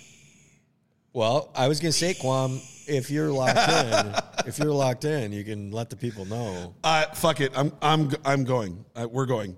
Uh, Charles Yeah. was kind enough to let me know that he had actually reserved a few more spots, and uh, yeah, that's I, I'm not. I can't I can't be on episode 80 or 81 of this show and pretend like I would be cool twice in one year letting my possibility of going to Noma go. Because we also had this opportunity I don't remember if we talked about it on the show or not. You did, but yeah. I I panicked because we had an opportunity while we were in Ireland to get a reservation at Noma in Denmark and I'm so glad truly I'm so glad that we didn't do it because the day slash evening that we would have given up uh, was one of my favorite travel days of my entire life. Wasn't the right time. It just wasn't the right time. And But, this is gonna be the right time. but I sure as shit can't say no twice. So, Put it into the ether now, so yeah, you. so this will be uh, also our first trip together. yeah. So why Right. not? Why not go to one of the best restaurants in the world Yes. uh, in a different on a different? I don't think they'll mind if you guys just set up like some of the podcast equipment and you guys just like do like a live Yeah, show yeah. during service. Just eating Yeah. on the air the whole Maybe time. maybe like get some of the staff, you know, like back of house. Just, like, guys, Right. like, what do you guys we were talking about it, like, would they let us on the, the ship, their fermentation ship, like just like to kind of So see it a little bit? We've have a chat literally we've them? had one of the chefs from their fermentation ship on before after he left. So I'm like, Sick. Can we can we can we make it happen? God. yeah. I don't know what's happening. No, yeah, like when so I, when I made the reservation, I kind of kept it close to the vest because I wanted to figure out a few other things, like get some other reservations, figure out how long I was going to be out there, and then I started to talk to people close to me about who he's going to come with. So, anyways, the question uh, that I'm positing here is like the inverse of that, not somewhere. So that topic, that discussion topic, was like somewhere you got to go before they're someday no longer going to be here with us, or we're no longer going to be here with them Yes. for you, where is somewhere that you can indicate that you've been that people, maybe not a lot of people that you know have been, that you're like, you have to go here. You have to go here. Ooh. Anywhere in the world. Okay. That's tough. You can, think, you can uh, think on it. You want to think on it? So many tough questions. Yeah. I thought you just said we were Hard easy. hitting I journalism. thought you just. Um. okay. So Hold on, I got to move you a little closer. sorry. Sorry. sorry. Ugh. Um. Places that I've been that people need to go to. That yeah, that you you wish that people you care about Like could some god see. tier shit. Yeah. Like you're like you if you've never been here before you die or before they close, you need to go to this place. So I ha- I have a couple meals like that that I I I place in in the sort of sort of the same like uh, level or stratosphere or whatever. You know, like I, I rank them that high, but some of those are just a combination of like right place, right time kind of thing. You know, it's not necessarily like this is the place because you're gonna have the best food. It was more like this was the thing that I needed to eat because I was here or whatever, right? Um, the closest thing that I can think of that is like that. Shit, this is hard. This Yeah. is really hard. I can jump in if you want to take a second. If you if you have an Yeah. answer, take it away. So uh, I'm going to use this question as just a second to give my love to live music venues because what I want to make the answer, even though this is food and beverage directed, is anyone who's ever made you smile by writing a song or playing a song, go fucking see them live. Yeah. Go see that Respect. shit live, please. You never know when people are going to break up, when they're not going to tour anymore, when they're going to die. Go go see them. Like I think people are in historically like right now are more acutely aware of I- that than for some time, partly due to the pandemic. But I, I love seeing it. Sometimes it makes sometimes it makes access difficult for people Mm-hmm. because of the the cost and everyone Yeah. fighting and like the live pricing and all that stuff I think is fucking ridiculous. But no, you're you're absolutely right, and I I'm happy that it seems like more people are aware of that. Agreed. And I love that, like, in the last year, every show I've gone to, somebody else who's like a music devotee has found me and just hugged me and said, I'm so happy we're here. That is the greatest feeling ever. And f again, for me as an obsessive, that's I would never do that. I would shove you from behind. hundred percent. Yeah. Or you just, or you do the quiet nod from far away and be like, I recognize you, but I don't want to talk to you. Just the only thing you see is the whites of my eyes. exactly. How whale eye you like our dogs. and I, you'll just see my giant head slowly sighing back and forth. Um, but but there are honestly, Roy, what you just said about there are so many meals that I could I picture, and Yeah. what what got me to my answer was taking it a little bit farther out from that, and um, I I'm a 43 year old, six foot five, cis white man. Like, I understand that me making a comment about gentrification is weird, but I, I, I truly believe I've been in love with New York City since I was 14 years old. First time I went there, that city took my breath away because I got to A, feel completely insignificant in the best way, and B, I got to be around what I had grown up thinking the world was like Yeah. where everyone was around and nobody was like, that's a white guy, that's an Asian guy, that's a black guy. I'm sure some people maybe were, but what it felt like was everyone on earth was like, we're just here and we're trying to figure out what it is to be a New Yorker. That's and, one of the beautiful things about that city. and honestly, that was my first crush about New York. And I, I am also a reformed picky eater. So at 14, I really didn't experience much outside of a slice of pepperoni and a, a street mm-hmm. cart dog, right? When I went back the next time, I was older and I had a little bit more interest in some things outside of just like going to museums. And I went to Harlem. And then I was fortunate enough for uh, a few years to have a job that took me to New York every quarter. And I would do a lot of Harlem and Queens on my hangout sessions. And both of those boroughs are going through a pretty massive push of gentrification. And there is a soul food restaurant in Harlem uh, called Mamie's Spoonbread 2. And it is church chairs on linoleum tile floors. It is the best smell you've ever smelled because, much like the flat tops we were talking about, those fucking walls are seasoned. Yeah. And in the same way that I would say about like Willie Mae's Scotch House in New Orleans, you can you can smell and you can feel in the air the amount of history and the amount of people that have come together under this roof that probably weren't allowed to congregate under a lot of other roofs. Yeah. Yeah. Yeah. Figuring things out. Yeah. And then more and more people find out about it and now it becomes this sort of cultural icon and now it becomes a part of tourism. Mm-hmm. And once we hit the tourism arc, then the property values go up enough that now there's a chance of both of those places no longer being around. Yeah. And I love the fact that we're starting to focus on on in America we're starting to focus on how integral like soul food and um and that all of the diaspora from that means to what our food culture is in this country, but also on a broader sense, how many of the the sort of the what started out as immigrant neighborhoods, Yeah, yeah, yeah. how many of those places affected food culture permanently across decades, if not centuries. But most of the places that were the origins of that affectation immediately get demolished as soon as money comes in. Mm-hmm. And if there's something that I could tell people to do, it would be like if you're in New York, go to the nice dinner, go to Broadway, go see a show, go do all the things, but fuck, go to a few of those restaurants that are still there. Yeah, yeah, yeah. Because Mamie's still looks the same last time I was there. Yeah. And that was sadly before COVID. Um, but, No, I mean, it's- but sitting down and having somebody In real time, in like actual experiential time, that was not that long. correct, You know, but like time that we've had in the open world, it's not that long. ago. having somebody who 100% feels like you could call her auntie or grandma, bring you out a plate in like the richest gravy and the most like fluffy, creamy mashed potatoes and this chicken that somehow impossibly is like tooth shakingly crunchy.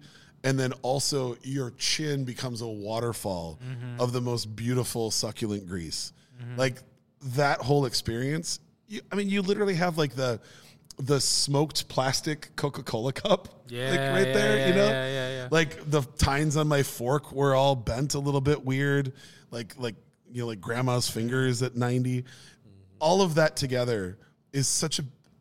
I've I've had really incredible fried chicken. I've had some of the best mashed potatoes on earth. Like people that win James Beard Awards making that. I get it, but man, that plate and listening to like 70s soul music and listening to old folks talk about the world and tourists from other countries next to me and people who live down the block all sitting there like experience those places before they're gone because somebody is going to spend 20 years trying to recreate a very expensive and sometimes soulless version of exactly what was there the whole time Right, right, right, right. and and anything that I can do to convince people to go to those places before they're gone. Mm-hmm. Because like I get it, we we've buckled ourselves into the seat of cyclical, nothing lasts, whatever. Sure. If that's the case, then you have to fucking celebrate the places that you have while you have them. So I guess that's mm-hmm. that's my spot, and I could say as a metaphor for Love every city you go to, look at where literally you could just Google whatever city you're going to Right. slash gentrification, Mm-hmm. and then figure out like what are some historical joints that are there. Or even look at like James Beard Heritage Award Yeah, spots yep. like Sun Wah or like Kramarczuk's here in Yep. Minneapolis because those are places that have been doing it for so long that they like, you know, shoved a pin into their chest instead of them qualifying for a modern day award. They're Right. Like, You've been doing something cool for a long time, so mm-hmm. way to go, buddy. Lifetime achievement. I'm not dead. Yeah. Lifetime achievement. Right. You know, like I that to me, that's the thing that I'm the most afraid of losing. Mm-hmm. Like I don't think we're ever going to run out of people with great ideas on what to do with food. Yeah. I think that we have seen a very slow turning ship start to recognize people of color and the communities have gathered behind that and we're starting to see more and more restaurants left and mm-hmm. right opening with money behind them and doing that that's all great i love all that that's awesome but the pioneers whose shoulders we stand on or whose shoulders we stand on who are standing on shoulders of people who have already been erased. If we have the time to get to a moment where we can recognize them and experience that this is where it's all derived from, mm-hmm. you the experience of every meal you have after that is so much richer because you can you can feel that you know? Yeah, it's yeah, the yeah. reason i go to like old music studios i just want to stand like i stood on the exact square foot where bob dylan recorded blood on the tracks. Mm-hmm. He's not there. My shoes don't have actual blood on the tracks. But standing there made me think about how lucky i am to listen to the music that i do now because of something that somebody wrote before that. If you think about that with food or with any other art i'm just talking about the things i'm the most passionate about. Yeah, yeah, yeah. if you can acknowledge who came before you or who came before the people that you idolize who came before them Yeah. like that's that's where you can actually feel like you understand the lineage of the dishes that we're eating Well, and and it it- connects you to something bigger and it, and it's not like a you can't really like taste some of those things Right. or it's not it's not super like quantitative but Yeah. Like you, can, get the recipe, but it's not going to taste. the It's same. not gonna taste the same. I can show you how to do it. It's not gonna taste the same. Yeah, Gold And- Belly's not gonna give you the experience. You know, it's different. Yeah. And so I, I guess that's it for me. Is like what what does it really boil down to? And it's being in their room, in their house. Oh yeah, because that's, cent- that's central to the topic, right? Is like you going to there, like going to a place Mm-hmm. and experiencing their craft. Does anything come to mind, or would you? Mm-hmm, Yeah, like me I to- mean, well, like, you know, I, I think it's it's really easy to answer if that is a like a concert, right? Like, let's just say, like, you know, is, is there an artist that you really want to see before they stop touring or whatever? I think, I think that's like a really easy way to Yeah. process that that question and answer it in a in a way that you know makes sense. I think with food, it's it's a little more complicated because it's it's so tied with um you know not just like the food that you're eating but like the place that it is and like you know whether it's the building that it's in or Yeah. you know whatever. So um i can think of a couple places that you know some that i have been to some that i haven't been to personally but would love to go to. Um like for instance there's there's um you guys know that like that like omurice you guys know what omurice is? Oh yeah, Of course. the omurice where like it's like the egg on top of the rice and they like slice it open flips over it was it was made by like that that chef in kyoto I brought it up in next week's episode. Yeah, literally. Like we we we just talked about this. dude i like during covid i went through so many eggs trying to make that omurice, fucking yeah. egg and it, Well, uh, did you get it? Did no you- I, I got close a couple times Because I've seen people who do it, and there's like this because they use a flat top. The places that I've seen do it really well, they use a flat top, and there's like this crazy motion. They're like they keep moving it to end up getting that blob. That's the thing that Dude. I've I've noticed is the places that do that. They the the motion is is constant. Yeah. It's usually over high heat, mm-hmm. and it's Yes. cooked really fast. Yes. And what you have to do is you have to cook the outside of it before you cook the inside of it. Yeah, And as you're cooking it ends up like of it, rolling instead of continuing. you're rolling it and you're like it's it's because eggs eggs kind of curdle up right? Like if mm-hmm. you don't move them or whatever. So it's sort of this mixture of like keeping motion as a part of it so that it doesn't curdle up mm. but it is still solidifying as you're doing that. And as it's solidifying you're shaping it and you shape it and then you know it, it's it's crazy. Right. i've tried and it's hard It's a, and it's an art, and if you and if you fuck it up, guess what? You're gonna eat some eggs, right? and you know they're- they'll still be fine. But Like it's a like weird omelet. yeah, but it's like Got you know like omelet. you can only do that like twice Yeah. before you're like okay shit I'm like eight I'm like twelve eggs in and I can't keep eating eggs you know like Going full cool yeah hand like I, I can't keep doing this Especially And so- now, that's fifty bucks right there. yeah, exa- exactly. So I've, I've I've tried doing that. So so the place that the place that makes that omurice uh, is one of those places that I really want to go to before you know guy guy hangs up his chopsticks and, and doesn't make any eggs anymore. Yeah. Um, that's that's probably one.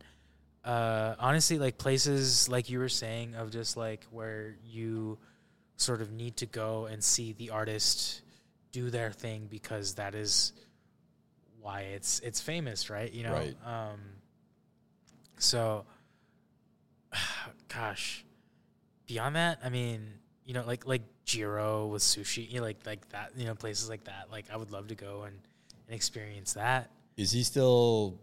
I don't know if it's Jiro him. still- I think, it, I I think think he it's re- son. I think he did it's his son. retire. Yeah, I think it's He his did son. recently retire. Okay. Yeah, I think it's his son. My wife and I went to like you watched the documentary. Yeah, you yeah, okay, yeah. so the the other Scion who ends up leaving, Uh, who doesn't want to deal with. I actually, my wife and I went to his restaurant, oh, sweet. and that was it was fantastic to just see like I'm sure it's. It was after amazing. A certain level, it's yeah, it was it was awesome. yeah. Twenty seven courses. It was beautiful. Like, let- let's let's fucking go. um that's that's kind of it you know like i mean i mean like all of like the the famous you know world renowned chefs who have their restaurants like i would love to go and eat there um but as far as like a gravity of like you know i i need to go here before i lose my chance you know like i mm-hmm. don't Yes. I haven't fully identified those quite as much as like No, yeah. like like concerts. I think are a little lot easier to, to answer. And like I've been to Sure. Gi- concerts. give me give me one that that I, you. I went to I went to Stevie Wonder at Target Center Dude, because I was I, I hate going to shows at Target Center. yeah. I will not go. But Stevie was one of those where You I was had like, to do it. I was like, okay, like that was I the missed was, this. wasn't that the tour when he was doing songs in the key Yes. of life front to Front to back? back, yep. Okay, so the first when they announced the first half of that tour, uh, the closest place they were playing was the United Center in Chicago. Yep. So my wife and I got tickets to that, and then he announced that he was coming here, and I was like, well, fuck. I will tell you straight up, no, no, no, no, no. If you're gonna go see Stevie Wonder, especially if he's doing songs in the key of life, be in Chicago. Be in any majority like Black Motown, yeah. City. Holy fuck. Yeah. We we got tickets like in the the upper area, about halfway up, Uh-huh. surrounded by the most amazing, just humans in the most amazing bright colored church clothes. Mm-hmm. We were one hundred percent the only white people as far as we could see in any direction, and we had a sing along the entire time. Oh yeah. It was like being in the middle of a choir the entire time. Yeah. Like we wanted to sit down a couple times because that was a long show. Yeah, but yeah. you couldn't sit down because you just had everyone around you moving, and we're just gonna keep going with it. No skips. Oh my god, that that show! Like I still have that record framed at my house. Yeah, yeah, yeah. That show absolutely moved me. That was that was one of those situations where I was like, okay, like if I don't do this now, future, like I will I will regret this. You know, I need to do this for future Roy, but also like you know current Roy. So, uh, I I think like unpacking that question is a lot easier in the context of of music and For sure. concerts, just because it's you know it, it feels a little more like of a fleeting sort of opportunity. Uh, you know, restaurants are open every day. You know, concerts. Oh, are- are absolutely. sort of. You know, But like, for instance, if you were to say, um, and just because I know this about you, like you have to go to Nokishita proper, like you have to actually have to go to Nokishita. Is that something that you would recommend to someone like me if I go Oh to yeah, I mean, if like you're you gotta go. yeah, if you're going to Kyoto, I mean, like definitely stop by, go see Tomo. You know, like yeah. uh, have that experience. I think I think the you know we, we kind of touched on this earlier, but like if my goal is to try and and recapture this magic that I experienced Mm-hmm. in a previous trip or whatever, I feel like you're sort of destined to fail at that point. Yeah, sure. because it, it, it's Forcing the hard- moment. It's hard to it's hard to recapture that. You can create new memories, you know, in the same tune, but like it's it's hard to capture the same magic. Sometimes it's just predicated on reputation. Like I think you're going to have a good time. It won't be the exact good time that I had. Yeah, yeah, yeah. You'll have a good time too. But like I trust Tomo, I trust you know Yeah. that like you guys like the same things that I do, and based on you know that, I think you'll have a good time here. You know, like you should go and check it out. Absolutely, like that, hundred percent. Um, so it's you know like I, I am pretty um what's the word like I feel strongly about certain opinions like that where like if I have a really good experience you know I will share it with you I'm not going to Yeah. keep it to myself I'm Yeah, gonna, yeah, you know, try and let absolutely. you know It's a way to be. but you know like i do like to try and manage expectations too where it's like listen i had a great time this is what i ordered you know you, you should you should probably try and like if this is something that you like too like you know go for it but you know like choose choose sort of your own adventure and and i can only get you so much I love how you so far. tempered that is, because if you go on social media and you say, for instance, um, "I'm going to Austin, Texas. Where should I eat?" oh yeah And this is like a pet peeve of mine. People will tell you where they ate, not where you should eat. You know what I'm saying? Mm-hmm. It's like the opposite of what I you're went saying. here. They'll just tell you the places they went, not that you should go. Yeah, yeah, but yeah. These are the places I went. Like, oh, di- are you? Wait, are you? Are you, telling me to go are you saying it's great and I'll have a good time for sure? No, I'm saying those are the seven places that I went when I was in Austin, and now you have to go there too. Have oh you- shit! Okay. Have you done the magic, not magic? Have you done that to yourself? wait what When you were talking about like, What? you go somewhere and you have like the most amazing Uh-huh. time ever, and then you like want to go recreate that. but Oh, it's not the same. yeah. I mean, I've I've purposefully like not done things again because I don't want to ruin the first experience. Oh no, I get it. Like I, Resident Evil 4. There it is. That's what we were talking about. Exactly. So I- I just wanted to bring up, like, so I had that experience. There's a uh, there's a bar in in Southie in Boston called L Street Tavern, and a friend of mine lived in Southie for years and had just moved. But I was like, hey, we're going out in your old hood. Like, these are the couple bars I was thinking about going to. What do you think? And she's like, absolutely not. Throw all those away. They're all terrible. Go to this bar. Trust us. Like, okay. So my wife and I walk in, and it's a very long one side of the the bar, like bar. One side of the room is a bar. There's five guys sit at the very end. One of them is the bartender. We're like, all right, well, they're very clearly like doing something privately. We'll sit over here. We get a pint. My wife just wanted to hear some really good thick Boston accents, and they were fucking. They were just kicking. It was beautiful. Like, hey, everybody's pal, and oh, fuck, wicked. We got wicked Hammond. All this is going on. We're like, this is great. Slowly, there starts to be Sorry, this- sorry, Boston listeners. No, it's, everybody knows that I make bad accents all the time. I know. So, so And I apologize for each of somehow we end up getting drawn drawn into a discussion about gambling because sports gambling is legal one state over in New Hampshire, but not in Massachusetts. We have a similar thing in Minnesota with Iowa, but it's not legal here. So we start talking about that. All of a sudden, they're like, "Oh, come on down here." So then we start moving down. We had the greatest time ever. It was literally us, the bartender who grew up across the street, used to come in here as a little kid and like give his dad notes because he was spending too much time here, like gambling on everything. They got horse racing on half the TVs, so you know they're yeah. taking monies. Yep, yep, yep. There's no food. They had bags of chips. That's it. Everybody's drinking. Like we had the greatest time. It was the most quintessential Southie Boston vibe ever. All of the great like colloquialisms you've ever wanted to hear, plus like ten more that we had never heard. Oh, yeah. We ca- uh, oh, and the entire time it's like classic Motown playing, and every three or four songs, everybody would just stop and all sing together. I'm like, this is the greatest shit ever. So we're leaving. Bartender's like, I was like, hey, are you are you working again? We leave in two days, but I would 100% come back and see you. And he's like, no, pal, but my brother will be here tomorrow. I'm like, all right, well, we'll come back. We came back, and it was like pop country. There was a bachelorette party there Oh. doing uh, fucking Yag- Jägerbomb shots. I call that from Dusk Till Dawn. And I was like, oh. I honestly, I would have been happier if there was just like an old man in a rocking chair outside whittling and been like, well, L Street Tavern been closed 41 years, burned down in 73. And you're like, Yeah. oh, all right. I have a That was- great, I have a great one of those stories, but it's probably not fit for air, or at least I'd need to drink a lot more to tell one of those stories.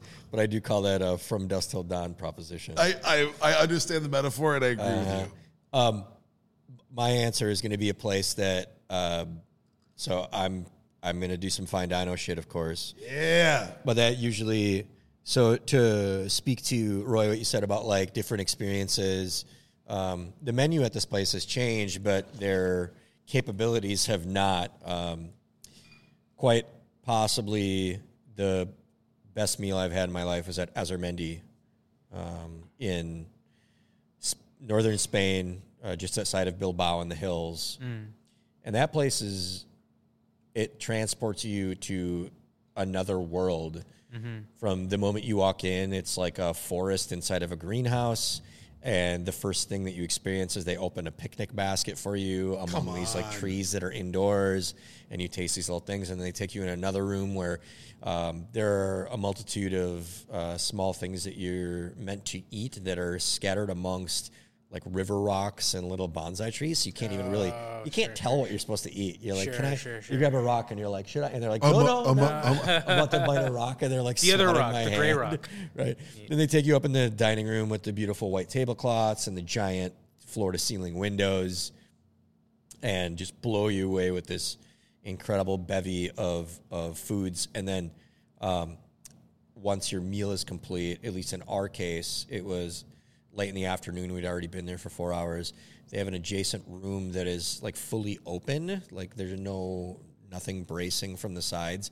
There's like a big swing, and it's overlooking a vineyard, and you can get um, a digestif and a cigar. And so you know me, got myself a cigar, and Marnie and I each ordered something. I think she got a Amaro, and I got a whiskey.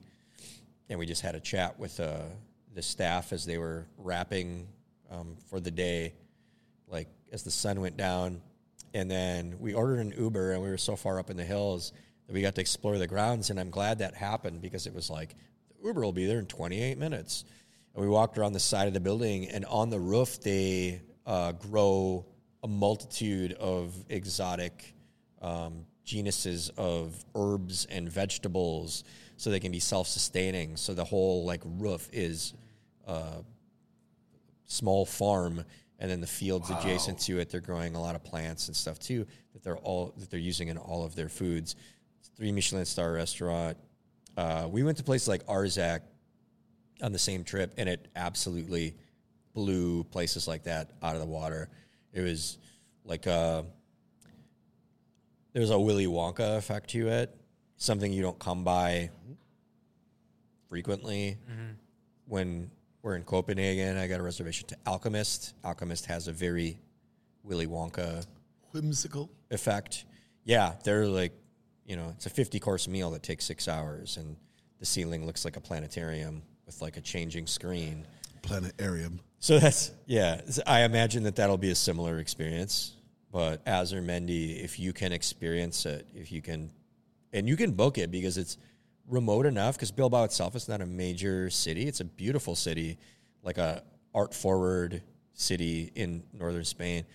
But with Azurmendi being just like slightly out of the range of the city itself, where if you order an Uber, it takes you know a half hour to get there um, it doesn't book up as solidly as you'd think for a three Michelin star restaurant that's been in the top 50 list for eons, even though it should. So you can book a table there.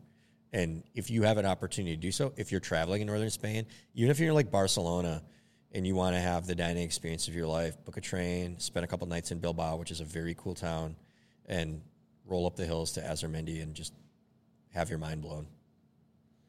Into it. Yeah. Let's go. Yeah.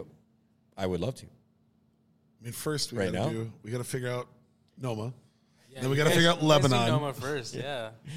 And then I gotta bug you about my my South Korea trip. Yeah. I got, 'Cause- I got yeah. a list. I mean, it's it's funny because like I, it's not like I spent a ton of time in Korea.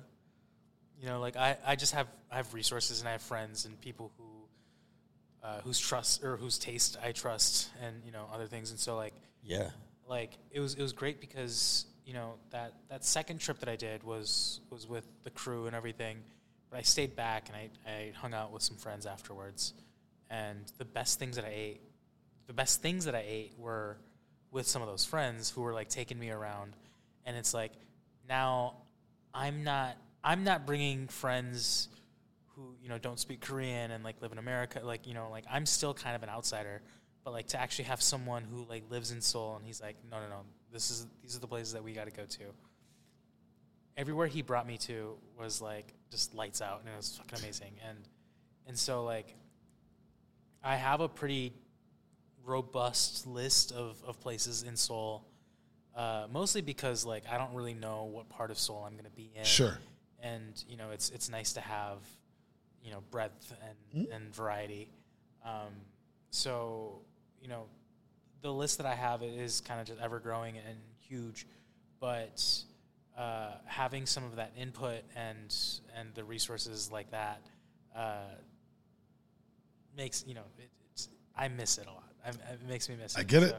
so, um, so I'm, I'm down to you know talk about it all the time um, always happy to share Hell yeah. you know the, the list. If for whatever reason you ever decide that you want to go to Oslo, Norway, please let me know and I will return the favor man, gladly. For sure, for sure. yeah, I'm sure there will be a time. There'll be a time. Uh, well, as we're winding this down, I guess the first thing that I would want to ask is uh, for all of our listeners to follow along with your journey in art and everything else. Where would you prefer them to follow you? I mean, I'm probably the most active on Instagram. I have a website, but it's it's mostly for work, commercial work. If you are a photo editor or you know, Yeah. you know, someone Hey, like that. no, let's get it all out there, man. You know, happy to happy to work on your brand. Um, but Instagram, I'm on roy.sun. Uh, you know, there you'll find a mix of work that I'm working on, but also, and mostly just food that I'm eating and Hell yeah. you know places that I'm going to. Uh, so that's that's probably And doing soju to find me. tricks. new soju tricks. You know, Yeah. things that things that are happening. New ones uh, every day. He's You know, he's a revolutionary the in that soju area. underground world. Uh, you know, pretty tapped in there. Doing a lot of underground soju bottle openings. You know, Soju boy. Yeah, exactly. so, You, That's got to be a Korean rapper, right? dude. Soju That boy. has to. Somebody has to be Ah. soju boy. Soju boy. Tell him. Tell him. Oh man, that's it. cheers. Uh, yeah. Well, uh, Charles, anything else that you want to uh, you want to share? no man, this was this was uh, this was delightful. Thanks again for joining us, Roy. yeah, man. Thank you guys for Yeah, it having was me. so Appreciate awesome it. having you on. Uh, and honestly, I'm just going to say uh, until next time, Yeah. whether it's recorded or not, I'm looking forward to hanging out again. More drinks will be had. Hell yeah. Yeah. Uh, to everybody else out there listening, thank you for being you. Uh, you know, be nice to somebody today because, hey, they need it. And uh, go drink some soju. Until then, cheers. Bye. Cheers.